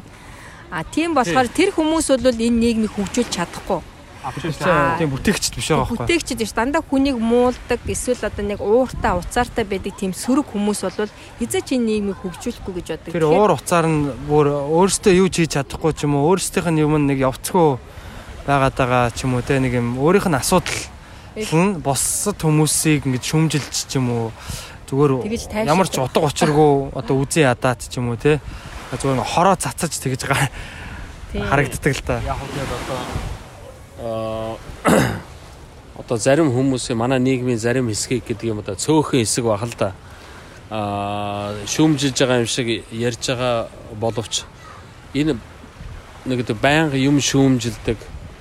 Зүгээр ингээд гараа хумхаа сууж байгаа мөртлөө бусдыг ингээд юм хийхлээр алдаа дутагдлыг олж хараал те юм хийж байгаа юм чи алдаа дутагдал бас гаргадаг штэ. Тий. А тэгтээ а хийснийхээ хэрээр зөв олж байгаа юмнууд нь хамаагүй их байдаг тий. А гэтэл зөвхөн нэг тийм гадаад өнгө үзэмж хэлбэрийг хараад тэгээ шүүмжлээд эсвэл одоо магадгүй бүр хараад зүхэд ингээд одоо эсвэл одоо юу гэдэг атаархаад ингээд байдгийг бол би үнэхээр ойлгодгүй. Яг бол тэглээгээд байдал тэр хүмүүсийн өөрсдөд нь бол амьдрал нь өөрчлөхгүй шүү дээ өөртөө сайжрахгүй тэр харанхуу одоо өнөр орсон нүхэн дотроо суудгаараа суугаал байж байна. Тий. Тэглэг одоо өөр хүнийг шүүмжилсэн гэснээр тэр хүмүүс өөртөө тэр сайжирчихгүй байхгүй юу? Тий. Тэгэхээр тийм улам стресстэй л улам л одоо улам өөрөө гомдоол улам одоо тэр нэг одоо юмдаа баригдаал ингээл байна штэ. Тэгэхээр тэгж хүнийг шүүмжлэхгүй зүгээр бие бинийгээ дэмжиад бие бинийгээ харин Яаж би ийм болох вэ? Яаж би одоо энэ хүн шиг, энэ эмч шиг, энэ залуу шиг, энэ одоо юу гэдэг хүн шиг амьдралдаа өөрийнхөө амьдралдаа өөрчлөлт гаргах вэ? Ахиц твшил гаргах вэ? Яаж би ингэж гоё амрах вэ? Яаж би ингэж мундаг өндөр бүтээмжтэй үр дүнтэй хөдөлмөрлж сурах вэ? Яаж би энэ олон хүмүүсийг ингэж хоолтой, цалинтай, хөлстэй, татвартай, даатгалтай, учиртай, утгатай амьдруулж чадах вэ? Яаж өрөө хүүхдээ энэ олон өрөө хүүхэд хүний өөрийн нэлсэн одоо өрөө хүүхдүүд биш үү? Одоо тэгэл одоо ач зээнэр энэ олон хүмүүсийг яаж аятайхаа авч явах вэ? Бие даасан сайхан утгатай учиртай сайхан амьдралтай нь одоо учруулах вэ? Тэр хүртэл нь одоо яаж энэ ачаанаас үүрэлцэж өгөх вэ? Гэдэг юм бодохын оронд зүгээр ингээд нэг харанхуй дотроос нэг мессеж чичээд а тэр нь бүр одоо бүр фейк аккаунт буюу нууц хуурамч одоо аккаунт нээчээд нөгөө хэрүүлийн аккаунт нээчээл тэгээд эндээсээ ингээд хүмүүс рүү ингээд янз бүрийн бичээд э, суугаад байдаг. Тэгэхээр зүгээр бидний Өөрсдийнх нь амьдрал авах юм байхгүй болсон тийм үү? Тий бид нар бидний хэлэх гээд байгаа юм юу гэхээр нөгөө ингэдэг штэ. Бие засаад гэрээ зас, гэрээ засаад төрөө зас тий. Тэгэхгүй бид нар шууд төрөө засах гээд дайраад байгаа байхгүй юу? А яг бэлгээ гэдэг хүн би өөрийгөө яаж зөв болгох вэ? Өнөөдөр нэг хүнд би яаж нэг гоё илүү зөв харьцаатай зөв үг хэлэх вэ? Яаж хүнд би талархах вэ? Яаж би өнөөдөр хүүхдтэй хэлэх гэж байгаа үгөө зэмлэнгүү биш илүү зөвлгөө те нөгөө сургаал шиг одоо ярьж сурах вэ? Тэгээ өөрийгөө хичих те. Тэг өөрийгөө гол нь хичээх хэрэгтэй. Тэг өөрийгөө Одоо- аа би балан бодол сэтгэл яриа хэл яриа үйлдэлээ би яаж өөрөө зөв болгох вэ? Тэгээд ирэхээр л эргэн тойрон чи өөрөө аяанда гоё болоод ирнэ. Тэгээ хүмүүс чинь яг тэгж бодохгүй байгаа шүү дээ. Харин тийм Аа учраас энэ нэг хин одоо тэ 76 ч юм уу тэгэхээр Ингээ яг ингээд асуудлаа ерөөсөө ингээд шал өөр юмнаас гадна холдуулаад нөгөө бусдыг буруутгаад, бусдыг буруутгаад. Гари Ви гэдэг штэ. Гари Ви хэн блэ? Гари Вайнерчук Вайнерчук гэдэг еврей залуу юм билээ штэ тий. тий Оросын Тий, одоо Америкийн Тий Америкийн тий. еврей, тий. Тэгэнгүүт тэр залуугийн яг би одоо хүүгийнхаа хэлснээр бас дагдаг байхгүй инстаграм дээр. Нилээ их тийм мотивацтэй хүнд одоо ийм сургаалтай юмнууд хилдэг. Тэгээд тэр хүн тэгж яахгүй юу? Хинч чамд юу ямар ч юмны үргүү. Чиний амьдрал явхад хинч чамд юм өгөх ёсгүй. Чи өөрөө л өөрийнхөө амьдралыг ямар байлгамаар яа. Хэрвээ та хорон бодол бодоод бол өөрийн чинь амьдрал ямар байх вэ тий Тэрээс- хин нэгнээс юм ингээл ах юм байхгүй. нэхэл Тий. тий хинч өргөө чамаг одоо юу гэдэг хинч яах албагүй Тий. тижих албагүй тэгээд ийм одоо боломжтой бололцоотой интернетд одоо дэлхийд дахинтай шууд холбогдож болж байна те. Шууд интернет бизнес хийж болж байна. Ийм цаг үед ингээд гоншигноод сууж байгаа бол а өстой баг өөрөө чи хох гэж хэлж байгаа байхгүй юу? Тэр залуу тэгж байгаа. Nobody owes you shit. Аа. тий тэгж хэлж байна яг. Nobody owes you shit гэж хэлж байгаа. Тэр нэрэ нэрэ. хинч Тэр чамд өргөө юу ч өөх ал Тийм тэгэхээр яг үнэн байгаад байна тий. Та энэ дэлхий дээр одоо эрүүл саруул бүх бүтэн тий одоо ингээд ингээд явж л байгаа бол та үе ажил эрхлэх одоо амьдралаа сайжруулах нөхцөл болцоо бол байгаа гэж бодож байгаа. тий далайн төрлөг бас орж ирж Тийм байна бай. Энэ нөгөө нэг бүхэл сар нөгөө 15-ны сар өчигдөр байсан үгүй юу? а тий тий Тэгэхээр ингээд нөгөө full moon болоод ирэхээр Прилевич юу гэдэг үлээ дээ одоо. далайн төрлөг Дараа нь төрлөг илүү их Далайн болж төрлөг. байна. Ocean Swell. Аа тэгээд одоо бол яг харагдаад байгаа шүү дээ. Одоо энэ нөгөө өр зээл тэглэн мэглэн гэл те. Тэр яг тэр нөгөө яг тэр Гарвигийн яриад байгаа сэтгүү байгаа байхгүй те. Ингээд би ингээд надаа ингээд өгөөгүй те. Одоо тэгээ сүүл сүүл ер нь тий би тэр нөгөө юуг бас ойлгодгүй юм. Аа яг хаа цаанаас гүнзгийл философи байдаг ахaltaа гэхдээ газрын доорх баялаг арт төмний өмч гэдэг юмыг би юусоо ойлгохгүй байхгүй.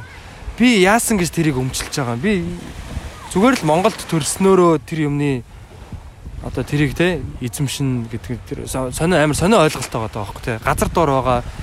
Тэгээ би энэний эзэн гэдэг Яг уу. амар сонин тийм Тэр яг уу манай эзэн бол эзэн. Тэг яг уу манай үндсэн хуулинд бичигдсэн тийм зарчим бий л дээ. Аа 91 онд батлагдсан манай анхны үндсэн хууль уул нэг сайн үндсэн хууль болсон шүү дээ. Тэн дээр бол газар доорх болон газар газар дээрх болон газар доорх баялаг гэдэг үү дээ. а ард түмний өмч гэж бичсэн байдаг. Тэр чинь айгүй сонио. А тэгтээ тэр бол айгүй ерөнхий ойлголт. Тэрийг бол одоо тухайн үед ард түмэн гэж хин ард түмний сонгуулиар гарч ирсэн засаг барьж байгаа нөхдүүд бол янз янзаар тайлбарлаж янз янзаар одоо тэрийг ашиглаж байгаа. өндөө ашигтайгаар тий. Сүүлдээш баг одоо төрийн өмч гэдэг а, болоод юутай болсон. Төрийн өмч гэдэг нь одоо нэг хэдэн тухайн а, тухайн үед одоо эрх барьж байгаа дарга нарын одоо хувийн одоо өмч гэдэг юм уу, мэдлийн одоо юм болсон юм уу те? Хавын Эсвэл үзмжээрээ одоо шийддэг. төрөвч болсон юм уу? Орлогынх нь их үүсвэр болцсон юм уу? Одоо яасан бүүм те? Эсвэл одоо засаг барьж байгаа төр барьж байгаа улс төрийн намын ч юм уу те? Аа. Тэр тэр чинь ард түмэн гэж болчиход байгаа. Тэн дээр бол одоо ямар ч намыг онцлсан юм байхгүй. Аль ч одоо ер нь сүүлийн үед одоо үндсэндээ нэг гурван нам байлаа шүү дээ тий. Тийм. Энэ нам бол бүгдээрээ л ийм асуудалтай. Бүгдээрээ л ийм асуудалтай. Энэ? Дээш. Тий. Хүрлэг айгүй хүчтэй орж иж хэдүүлээ жоох ийш. Осон доор орсон. Тий. Тэгээд юу хамгийн гол нь төр засгаа тэгээд одоо нэг хэдэн одоо өөртөө нь адилхан нэг хэдэн дарганараа муулаад ингээд зогсохгүй те өөрөө тухайн үед нэг 20 мянган төгрөгийг аваад тэр хүнд одоо итгээд 20 20 мянган төгрөгийг аваад ингээд очиод сонгуулиа өгсөн штэ. Дараа нь гонгоноод авах шаардлага байхгүй байхгүй. Тийм хүмүүс байгаа. Цааш тий. Тим улсууд их олон байгаад байгаа. Тэгээ одоо тэр бас тэтгэврийн зээл гээл одоо нэг а, баахан юм яриа тэрийн тэглэн гэж нэгэдэг нь эдийн засгаа хорлож байгаа юм шиг баахан юм яриад а нэг нэг нь одоо нэг тийм байнгын одоо нэг тийм хөхүүл хүмүүс шиг одоо ингээд нэг тийм авч явах хэвээр юм шиг тэтгүүлж явах хэвээр тижээлгэж явах хэвээр юм шиг ингээд нэг тийм юм яриад хоёр талдаа нэг тийм туунширсан улсууд байгаа дах шиг байна л да. Зүгээр ер нь бол одоо амьдралаа өөр өөртөө аваад авч явал ер нь цаашдаа тэгжил сурах хэрэгтэй юм байгаа. Хин нэгнээс Хин нэгнээс хамааралгүй хин нэгэнд одоо сүнсээ худалдахгүй сүсэг бишрэл үнэмшлээ ху- худалдахгүй итгэлээ худалдахгүй биеэ худалдахгүй биеэ үнэлэхгүй те Одоо тэр нэг юу өөрийнхөө сүсэг бишрэл өөрийнхөө үнэмшлээрээ өөрийнхөө үзэл бодлороо л одоо тэр сунгуйл улс төрийн сунгуйл дээр ч гэдэг юм уу тэр төрийг барилцах тэр чухал ажил хэрэгт одоо ханддаг байх хэрэгтэй байхгүй юу. Тий. Тэгэхээс биш одоо нэг өөрийнхөө саналыг одоо заавал нэг үнэлж амтнд маллуулдгүй тий тийм л байна. өөрийгөө одоо би бол бие үнэлэгчгээ хэлчихэж байгаа юм уу те өөрийгөө үнэлээд те намайг одоо хэрэгтэй бол тэр штэ. Тий. Би үнэлж байгаа хэрэг штэ. тий, одоо сонгуулаа хяналтаа үнэлж байгаа байхгүй юу. тий одоо нэг данх нэг данх ч юм уу одоо нэг шуудай гурил те эсвэл одоо тэр тэтгэврийн зээлч гэдэг юм уу тиймар ер нь бас санал худалдаж аваад байгаа байхгүй. Тэрийг бас аа манай одоо яг тэр тэрэнд нь худалдагдаад байгаа хүмүүс бас яг мэдээд байгаа мó мэдгүй хийгээд байгаа мó. Бас яг нөгөө тэр ардчилсан гэдэг тэр нөгөө одоо төлөөлөгчөө сонгох те. Төлөөлөгчөө сонгох тэр юг тэр зарчмыг бүр утгагүй болгоод байгаа байхгүй те.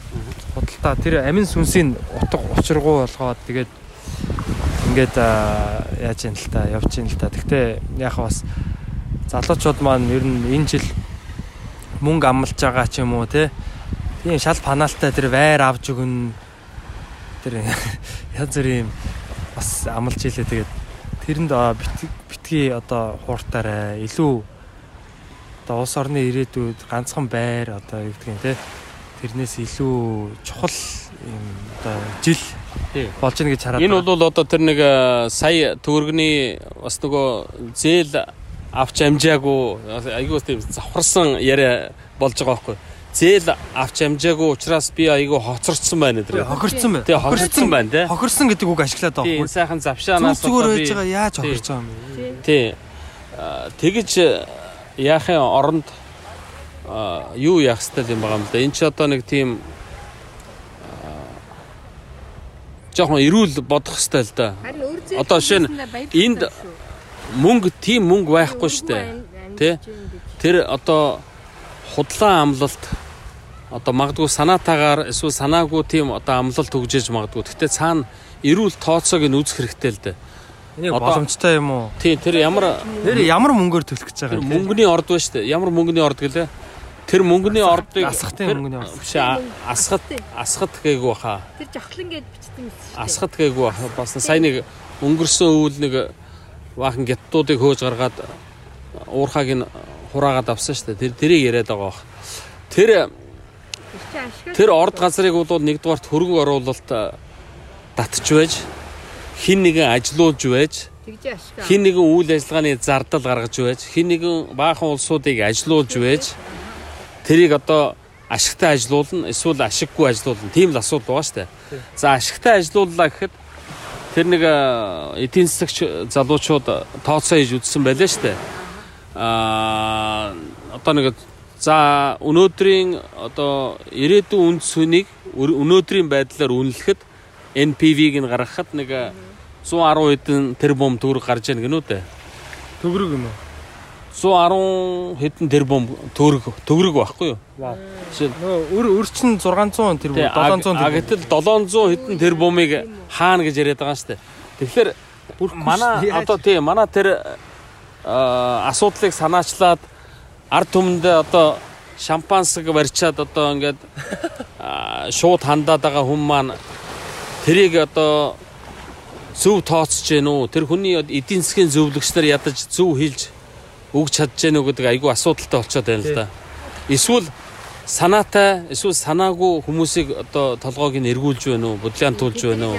Тэ? Бид нар тооцоол яах бах л та. Тий одоо бид нар Тий, сайн мэдэхгүй. Сая э, Хөрлбаатар сангийн сайд маань харин хаа очиж сангийн сайд шиг хандж ялээ л дээ.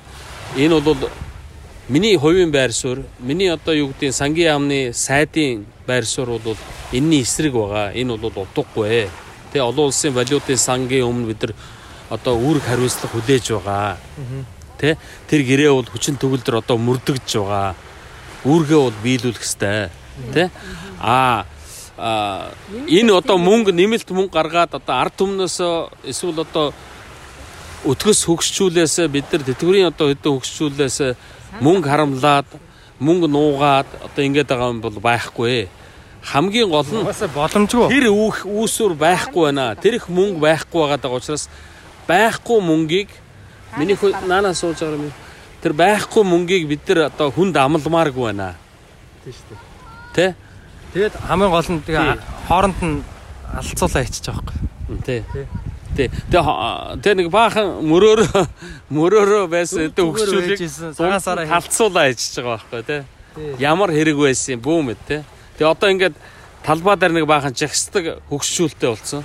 Тэгээ бас тэр дунд нь бас нөгөө зээл аваагуудаа уйлаад байна тэр гэдэг яг тиймэрхүү гарчигтай юу видеонод яваад л л те. Одоо постод. Тэгээ яг тэр дунд яг тэр юуг нь үзэх юм бол хэвлэлийн баг хурлаанд үзэх юм бол а ийм баг тэтгэвэр аваад тэгээ дандаа тэтгэврийн зээл авах хэрэгтэй болдог те.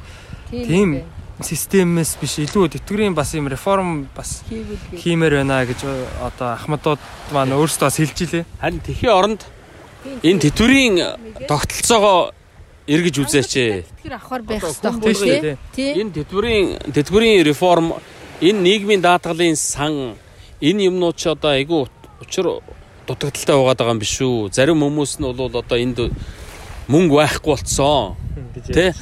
Тий. Одоо өнөөдрийн нэг хэдэн одоо та нарын одоо 10 жил, 5 жил, 20 жилийн дараа тэтгэврт гарах мөнгө чинь бол байхгүй болсон шүү. Та нарын одоо 30 40 жил төлж байгаа а тэтгэврийн шимтгэлчин бол шал өөр юмд өнөөдрийн хэрэгцээ шаардлага өнөөдрийн популизм өнөөдрийн нэг хэдэн дарга нарын хувиа хичээж тухайн үеийн тухайн жилийн сонгуульд одоо чадах чадахгүй юм амлж ингэж гарч ирэх тийм юмд одоо ингээ зарцуулагдсан шүү гэж хэлээд байгаа байхгүй юу тэр бол үнэн шүү дээ а тэгэхээр байхгүй мөнийг мөнгийг өөрт нь байхгүй мөнгийг хүнд амлаад эсвэл хүний мөнгийг аваачаад өөр хүнд амлаад энэ бол одоо байж болохгүй асуудал шүү дээ. Тийм. Тэгээд тэр тэр дарга энэ дарга гэж одоо ингээд нэр зааж хэлж байгаа юм биш.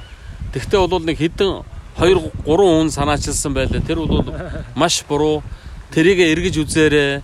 одоо маргааш гэж өдөр байна шүү. Нөгөөдөр гэж өдөр байна шүү. Сунгуулийн дараа бас амьдрал өргөжлөн шүү. Энэ нэг юм заваан утгагүй ямар ч тооцоогүй хоосон одоо морин цэргийн шийдвэрээ болиулаад татаж аваарай л гэж хэлмээр байна. Тэр чинь хуулийн сайн баталсан Улс орныхаа эдийн.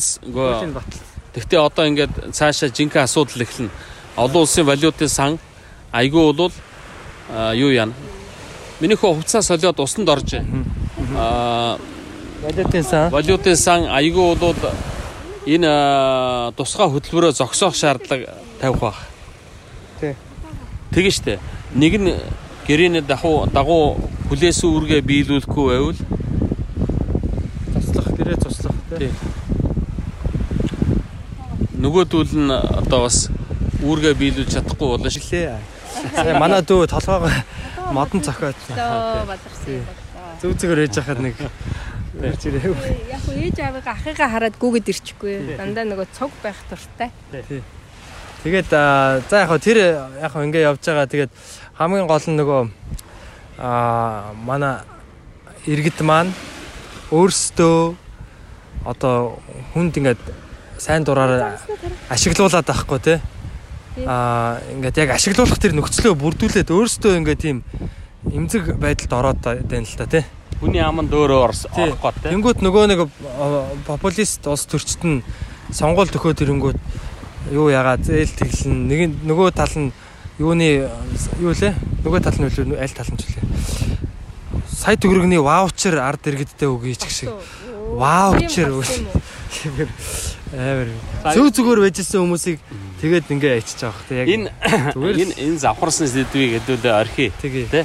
Өөр юм яри, өөр гэгээлэг юм яри. тэгээ ер нь Шал тэнийг юм ярьчлаа. тэгээ хувийн хариуцлагатай байгаа ч Тэгээ хаяа нэг энийг бас ярьчмаар санагдд юм а. Яг гэвэл одоо арайчтай гэмээр юм юм болж. хүн болгон хичээж одоо илүү их нөгөө амьдралаа сайжруулахад бид нар ямар юм одоо ямар бизнес эрхэл ямар одоо аж ахуй эрхэлж ч уу А тэр бол одоо жишээ нь багахан юмнаас эхлэх ах гэж бодож штэ. Жишээ нь хашаанда жишээ нь цэвэрхэн сууж болно штэ. Хашаан дотор хогоо цэвэрлээд яг цэвэрхэн байх боломжтой.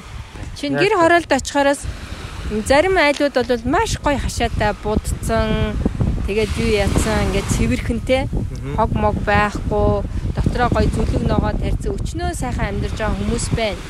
А тиймэрхүү зүйлсүүд бол тэр будгийг бол бас нэг хідэн төгрөг цуглуулад хийхэд бол боломжтой шүү дээ. Тэ хідэн сая төгрөг болохгүй тэр чинь. Тэгэхээр тэр ам амжиргаа хүний хувь хүний бодол одоо цэвэрхэн байдалд амьдрах, цэвэрхэн орчинд амьдрах тийм арчаатай байдлыг л үр хүүхдэд сурах хэрэгтэй юм шиг. Тэгээ хувь хүн одоо зохион байгуулалттай, арчаатай тийм байгаасаа гэж одоо хүсэж байгаа байхгүй юу? Тийм тэгэхээр тэр нь тэр нь л хамгийн гол учир байгаа гэж бодож байна. Тийм тэгээд хүн болгон хувьдаа ингээ хичээгээл нэг нэг алхмаар тий өнөөдөр нэг 500 төгрөг олдог байсан бол дараа нь 600 төгрөг олдог ч юм уу тий. Дараа нэг 700 төгрөг олдог ч юм уу. Тийм тийм юм юмруу л ахих ёстой юм шиг.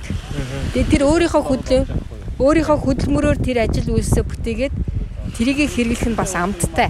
тийш тэ өөрийн өөрийн олсон мөнгө те өөрийн хөдөлмөр Тийм үнээр амттай л да тийм. Тэгээд бэлэн орж ирсэн тэр сая төгрөгийг хүн айгуул хамаагүй ингээд шууд үрэл цацчих байх гэж би Одоо арх болгоод эсвэл одоо нэг цагаан сарын нэг э, ширээний нэг арх болох хүмүүс байгаа. л да. бас. эсвэл одоо нэг э, бааха өөх ширээн дээр овоолол тэгэл тэр нь одоо хөгзрөөл сүулдэ.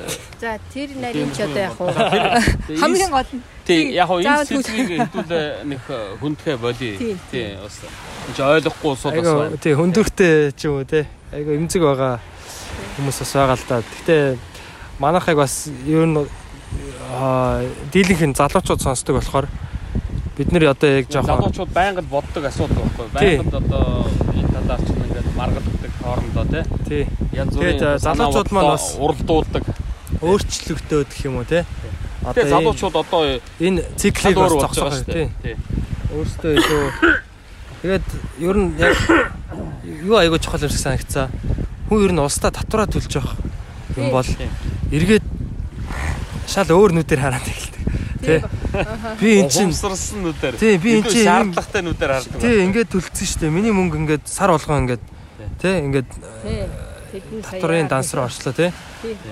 Тэгэхэд эдгээр юу хийгээд байгаа юм? Нийгмийн даатгалын одоо сан руу орцсон байна тий. А тэрийг одоо өдөрдөж байгаа, тэрийг захиран зарцуулж байгаа, тэрийг аривжуулж байгаа. Тэгэл одоо одоо энэ тэтгэврийн реформ гэдэг одоо нэг баахан залуучууд одоо хөдөлгөөн өрнүүлж штэ. Энийг бол би тэдний одоо дотор орцсон юм бол байхгүй. Гэхдээ тэрийг их зөв юм гэж бодож байна л да. Ягаад гэвэл одоо айгуу дахиад нэг капитал банк гаргаж ирээд тийшээ хийчихнэ л дээ одоо. Тий. Яана гинэ. Тий. Тэр амар юм болсон тий. Бурхан минь гинэ хайрын.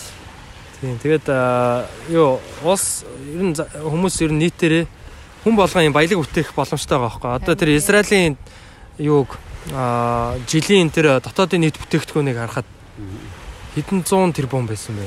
Хэдэн 100 тэрбум доллар. Аа юу Хэд хэлсэн 300 400 500 болцсон байна уу? тий 300 400 380 хэдэн тэрбум ч байлоо. Тий. Аа Сингапур гэхэд бас хийдэж байна тий. Ямар ч байгалийн баялаг байхгүй улсуучтай. Тийм баялаггүй яг байгалийн ганц баялаг нь тэдний байршил ах л та. За байршил юм да. Сингапур бол байршил зүүн байршил.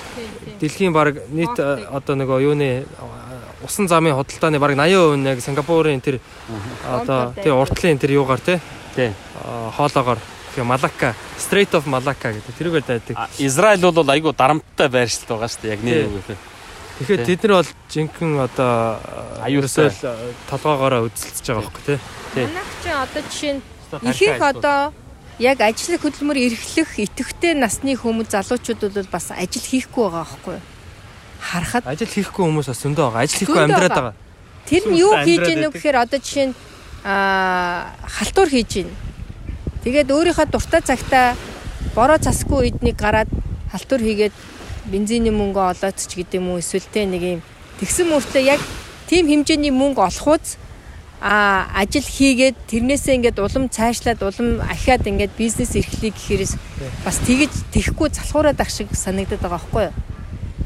Тэгэхээр нэг тийм юунд орцсон, комфорт зонд орцсон байгаа хүмүүс байгаа хэл та. Тэгээд яг нэг юм цаганд баригдаад ажлын цаганд баригдаад нэг ингээ ажил хийх гэхээрээс болохгүй байгаа байхгүй юу? А чөлөөдөө яг дуртай үедээ би гараад нэг мөнгө олчоод дургүй үедээ гэхдээ ихтэй ч гэдэг юм иймэрхүү юм үгүй яалтчгүй үгүй яалтчгүй тийм амьдралтай хүмүүс зөндөө байгаа. Аа.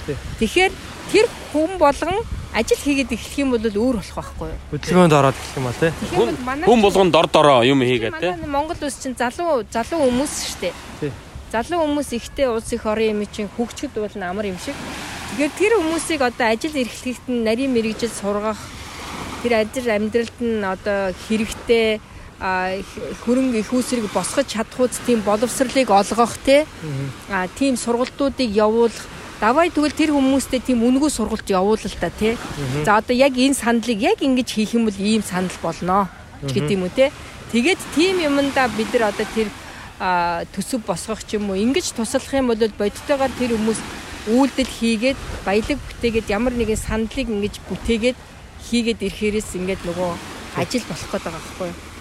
Тэрс зүгээр нэг мөнгө өгчхөөр тэр нь юу ч болохгүй өмнө тавьсан байсан зээлээ төлөөл дахиад дараагийн зээл аваад ингэж явчихад байгаа болохоор тэр нэг юм баялаг болж үлдэхгүйгээр тэр хүнд унацгүй байна гэх юм уу? Одоо юу гэх юм те? Үлдэцгүй. аа тийм үлдэцгүй байгаад байгаа юм санагдаад байгаа байхгүй наалдахгүй тий. наалдахгүй тийм. Лотерей одсон хүмүүс чинь ихэнх нь ихэнх нь нэг жилийн дараа ихэд амьдрал нь буцаа хэвэндээ орцсон байдаг шүү дээ. Эргээд гудамжинд Бараг илүү долоон дор болсон ч юм уу бараг. хүмүүсийн сэтгхүүг өөрчлөх тэр талын нийгмийн ажлууд илүү хийгдүүлдээр гэж бодоод байгаа байхгүй юу? Тий. Тэр хүү яавал одоо хүн тэр илүү их сайхан амьдрах вэ гэдэг л тэр энэ боловсрал мэдлийг ор- ой- ой- ойлгуулах зорилгоор байх. Тэр ч утгаараа бас одоо ээж аав нь хүүхдүүдтэйгээ ингээ аялж байгаагаа тэгж боддог байхгүй юу? Ер нь ирээдүйд ч гэсэн та нар дуртай газараа очиж аялж амрыг гэх юм бол одооноос ингээ хөдөлмөрлөөд өөрөө төлөвлөө жилийнхаа төлөвлөгөө гаргаад төсвийг гаргаад ингээд яг заавал хол явах шаардлагагүй шүү дээ. Ингээд өөртөө нэг амралтын газар Монголдо явсан ч тэр чинь бас хөрөнгө мөнгө хэрэгтэй болно ш. Тэгээд тэр болгоныг л одоо сурах хэрэгтэй юм бол гэж бод. Тэгээд тэр чинь нөгөө 3-аас 5 насны хооронд ч гэлөө ер нь хүүхдийн яг тэр хүн хувь хүний төлөвшил? Ой хитдгээс ч гэлээ тэр яг тэр тоогийн сайн санахгүй нь хувь хүнийх нь төлөвшил бий болдог үе гэж байгаа байхгүй. Тэр үед нь яг эцэг их нь камер руу харж ярьсан дээ. аа Таниага зүгээр зүгээр. Үсний хажууд л ч. Оо тийм үү за. За за намайг нүрээ сайн гарах гэж ах шиг байна. Тий, нүүр энэ энэ камерын бичлэг эндээс явагдаж За байгаа за тэрэн тэгэнгөө дэжтэй арай сонсч. Чи яг миний гоё юм ярих чад таслаад ах юм. Тий. Яг тэр тэр яг насыг бид нар барьж аваад тэр үед нь бид нар үлгэр дуурайл үзүүлэх хэрэгтэй юм байна л та. Одоо үйлдэлээрээ жишээ нь хогоо ингээд чихрийн хогийг ч юм уу ямар нэгэн хогийг авангуудаа хогийн сав руу хийх хэрэгтэй шүү гэдгийг л бид нар суулгах тий. Арай шөдөө угаах хэрэгтэй байна. Өглөө шөдөө орой шүдээ угаах хэрэгтэй. Би засчаад Тий гараа угаах хэрэгтэй. Орж Усаа татах. хэрэгтэй. Аа за эхлээ усаад та гараа угаах. Чигээд юм уу те? Тэ гараа угаа. Тийм. Тэгээд тийм тийм юмнуудыг бид нар яг төлөвшүүлж өгөх нь чухал юм билээ л дээ. Тэгээд тэрийг бид нар барьж өгөхгүй яг тэр үед нь бид нар хүүхдүүдэд орхиод ч юм уу эсвэл өөртөө буруу үйлдэл хажуудангаа хоорондоо хэрэлдээд ч юм уу те одоо нэг тиймэрхүү байвал болохгүй болчиход байгаа юм байна. Тэгээ яг баялаг бол яг жинхэнэ баялаг бол тэгээ хүн байгаад байгаа байхгүй тий. Манай хувьд бол яг Монгол хүмүүс одоо юу гэдэг нь дээр нь амьдарч тэгээ газар нутаг ичнээ баялагтай байсан гэсэн дээр нь амьдарч байгаа хүмүүс нь тэр баялагийг бүтээх тэр тарих толгоон тэгэж одоо баялагийг бүтээх тэр юу одоо байдлаараа тий тэрийг ашиглаж чадахгүй бол тархиа ажилуулж чадахгүй бол тэр чинь баялаг биш л болно шүү дээ тий. Тэгэхээр яг нөгөө хүүхдүүдэд боловсрал бол айгүй чухал юм шиг санагдсан. Аа юу сая яг оны өмнө бид нар нэг айлд нэг гэр авчиж өгсөн байхгүй юу? Маа юунд э, танил мэд юу нэ энэ битгий сонсд орсон. Цацрал Анжила нөө нэг. Лос Анжелест байдаг. Тий. Анжелагийн одоо санаачлагаар хи охин байлаа те. тий Анжела. тий Ямар мундаг юм бэ гэж би бодсон. Тий. юунаас Лос Анжелест байгаа мөртлөө ингээ Монголд байгаа хүмүүс туслаад байгаа байхгүй юу? Тий. тий тэгээд а, юуг нь шийдээд үгүй те гэрийг аваад үгүй те миний найз зүгээр хүргээд өгч гэж тэгсэн байхгүй? Тэгэхээр н- өдөр яаж яагаад комедигийнхаа залуучуудтай очиод нэг айлын тий хөргөж өгсөн л дөө. Тэгээ барьж өгсөн үгүй юу? А барьж өгөөгүй ягаад тэгэхээр нөгөө тэр юу н бөөрн бэлэн биш байсан Аа. тэр нөгөө юу н газар нь хөлдөө болохоор тэг яг тэр идэд авчиад бэлэглээд Их усанд Яасан л юу? тэгээ тэгээ явж байхад харахад бол а одоо юу гэдэг тийм айлууд их олон байдаг юм байлээ. Олон хүүхэдтэй тий. Тий. а тэгээд яг тий бас. Маш олон хүүхдүүд жижигхэн гэрд ингээд амьдарч байгаа байхгүй юу? олуула жоохон нялх хүүхдүүд ч юм уу те аа тэгээд аа, тэр орчинд нь ингээл гэр орооллын те яг тэр дэнжин мянган тийшээгээ юу яагаал? Одоо нэг сохтой хүмүүс нэг тэнд тэнд нэг болонд нь нэг арх уугаал ч юм уу те Тийм тэгээд аа, юу гэдгийг жоохон тийм хэцүү орчин л харагдсан л та тэгээд Тий. боловсрал ямар чухал юм бэ Тий. аа хүмүүс хүүхдүүдтэй илүү юу үзүүлээ илүү боломжийг харуулад тэ одоо жишээ нь тэр айлт нэг англи хэл- хэлтэй хүн байсан бол арай дээр ажил хийх байсан ч юм уу тэ Тий. Арай өөр ажил болж. арай өөр мэдээлэл одоо гар утсаараа зүгээр юм Facebook дээр монголчуудынхаа ямиг үзэхээс Тий. Хараад гадна. Тэр бөөнрөө хараад ч юм уу эсвэл адуута намраа сонсоод сууж яхаа оронд одоо мэдээ сонсоод эсвэл одоо өөртөө хэрэгтэй амьдралдаа хэрэгжүүлж болохоор юм сонсоод тийм зөвхөн нөгөө Монголын. Монголын мэдээллийн сайтуудаас гадна аа гадаадын ол- олон их усрээс ер нь мэдээлэл авч авах боломжтой болчихсон гэсэн үг байхгүй англи хэл те ядаж тэр гэр бүлд нэг хүн англи хэлийг ингээд сураад одоо хичээгээд те тэрэндээ мөнгө зарцуулаад ч юм уу цаг цаваа зарцуулаа яасан бол арай өөр боломж байгуулсан ч юм уу нь- Тэгээ боловсрал бол айгүй чухал. Хүмүүстэй боловсрал олгох юм бол одоо энэ янз бүрийн одоо төр засгийн ч гэсэн яг дагаад өөр өөрчлөгдөн. тий ер нь энэ- Суур нь бол яг ерөөсөө тий ер нь тий миний хүүгийн ярьж байгаа зөв. Ер нь энэ судлаачид одоо энэ нийгмийн идэвхтэнгүүд ярьдаг штэ. Ядуурлаас салах хамгийн гол юм бол боловсрал гэж. Тий хандлага өөрчлөх хандлага өөрчлөх тий тэгээ хүмүүс нэг аа энэ баян айлын хөвгт энэ төр гэж ярьж байгаа сонсогддог л да. Яг хаа бид нар тийм баян биш шүү дээ. үгүй намайг намайг өчлөө. Зөвөр өөр хүмүүсийг Тийм. зөвөр баян айлын хөвгт шигч гэдэг юм тий. Манай ангараг бас хаяа хэлчихэд байдیں۔ Тэгээ тэр тэгж хэлэх бас жоохон буруу юм санагдаад. Тийм. Яг бүгд анх сармагчин байж байгаа л бүгд анх нэг л цэгээс ихсэн байлгүй дээ тий. нэг л цэгээс ихсэн байлгүй дээ. Яагаад өөрийнхөө тэрийг баяа айл гэснээр өөрийгөө яагаад нэг юм ядууч юм шиг те боломжгүй ч юм шиг тийм одоо байдлаар яриад байгаа юм бэ те. Jeff Bezos баян айлын хөвгтөө. биш тийм. Тэ? Одоо энэ Марк Зукерберг баян айлын хөвгтөө, Сергей Брин а баян айлын. Джобс. Стив Джобс баян айлын хөвгтөө байсан уу? Асуух хэрэгтэй л дээ өөрөөсөө. Bill Gates яг го Wikipedia янз янзын одоо Google чөлөөтэй бүх мэдээлэл чиний гар утсан дээр ч байж шээ. судлаад ухаад үзэл дээ. Хин баян айлын хөвгт байсан юм бэ энэ. Тэ? Тий. Бүгдээрээ л энгийн айлаас бүгдээрээ л дундаж анги эсвэл бүгдээрээ л одоо ганц одоо өрх толгоос ихийн хүүхдээс одоо өнөөдөр өглөө би уншижээ өнөөдөр бас юун дээр Оросын нэг сайт дээр гарцсан байлаа. Elon Musk-ийн ээж тэ? Elon Musk-ийн ээж хөрх юм ин ааваас нь нэг 6 7 тойд нь салсан байлаа шүү дээ. Аав нь зоддог. Ээж нь одоо ахуй хүчрхийл гэр бүлийнхээ үнэ зоддог. Одоо ямар ч хүчтэй яагаад зоддیں۔ Харддаг ч юм уу, эсвэл архиугаа зоддог ч юм уу. Эсвэл амьдрал нь тийм хүнд хэцүү байсан болоод эхнэртэй өр хүүхдтэй тийм хатуурхдаг байсан юм уу. Тэгэд тэр хүнээс 1900 Elon Musk чинь 70 70 хэд оны хүүхдүүлээ 71 оны хүүхдүүлүү Тийм баг. 73 оны хүүхдүүлүү тэгээд 79 онд өмнөд Африкт гэр бүлийг цуцлах хууль батлагдсан юм байлаа Аа зөв зөв. а тэрнээс өмнө бол бас гэр бүлээсээ гэр бүлээ цуцалж болдгоо. А тэгвэл одоо өчнөө одоо юу гэдэг шийтгэл өчнөө одоо санхүүгийн үр дагавартай тий сөрөг үр дагавартай байсан юм шүү. А тэгээд тэрний тухайн нийгэмд эмэгтэй хүн бол айгүй эвгүй байр суурьтай явдаг тий одоо үндсэндээ бараг нөхрөө хайж эхнэр хүүхдээ хайж эсвэл одоо юу гэдэг үүргээ биелүүлэхгүй одоо шантарч няцаж ингэж гэрээ хайж явсан хүн шиг болдог байхгүй юу а тэгэхээр 79 онд а гэр бүлээ одоо цуцлуулах тухай хууль батлагдаад нөхрөөсөө салсан байгаа. Тэгээд хөөх юм ин нөө гурван хүүхдээ тижээх гэж баахан үдсэн байлаа штэ. Тэгээд сүүлдээ стресссээс болоод уул нь сайхан хүүхэн загвар үзүүлдэг яадаг тийм одоо сайхан хүүхэн байсан байлаа. Стресссээс болоод 18 кг таргалсан. Жин нэмсэн. А тэгээ 18 кг одоо нэг сайхан одоо юу гэдэг 50 60 кг-ийн сайхан загвар үзүүлэгч охин 18 кг нэмсэн гэдэг чинь тэр хүн ажилгүй болсон гэдэгтэй адилхан байхгүй юу? Тэ? Тэрийг хинч дуудахгүй штэ. Тэр хүнийг те. Хөрх юм. Тийм амир хүнд байдал. Тэгсэн мөртлөө гар дээр гурван нялхнаатай хүүхэдтэй. Илон Илоны ах, Илоны дүү ч үлээ. Илон ч айлын дундх нь үлээ. Тэгээд Канад руу гарсан байгаа. Канадад янз бүрийн ажил хийгээл бас хөрхий үйлчлэгч хийгээл одоо янз янзын цэвэрлэгээ хийгээл одоо хажуугаар нь загвар үзүүлэх гэж үзээл а тэгэл нөгөө тэгэл нөгөө өөрөө бас хоосон толгойтой хүүхэн биш байсан бас нэг хоолны зөв хооллолтын зөвлөгөө өгөөл. Тэгэл одоо тийм ажил голохгүй таарлцсан ажиллаа хийгээл нөө хэдэн хүүхдүүдэд тижээх гэл Тийм ээ. хоолтой онуулах гад хүүхдүүдэд.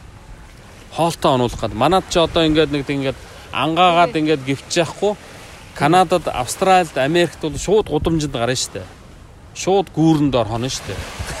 Шууд тамхины айрцаг руу орно штэ. Юудас айгу амьдрал бол айгу тодорхой штэ. Угаасаа Айгүй тий хатуу капиталист нийгэм чи маш хатуу тийм нийгэм. хатуу нийгэмд хөөх юм ин тэр хэдэн хүүхдүүдээ одоо гимт хэрэгтэн бие үнэлэгч одоо хар тамхичин болгочгүй бүгдээр ингээд мундаг амжилттай салбар салбартаа амжилттай тийм мундаг хүмүүс болгосон байгаа байхгүй.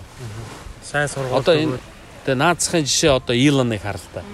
Тэгээ ээж нь одоо тэхийн тулд одоо 40 жил тэгж яваад надад өөртөө хань ижил яг хүн амьтантай амьдрал зохиох гэж их үзсэн. Тэгээ тэр хүмүүс нь одоо хүүхдүүд нь санаа оноонд нь таарддаг ч юм уу, өөрт нь санаа онд таарддаг ч юм уу. Тэгээд одоо хүртэл хөрхи ганцаараа. Одоо энэ жил 71 нас хүрж байгаа юм байлаа. Өөрийнхөө амьдралыг үр хүүхдтэй зарц зарцуулсан.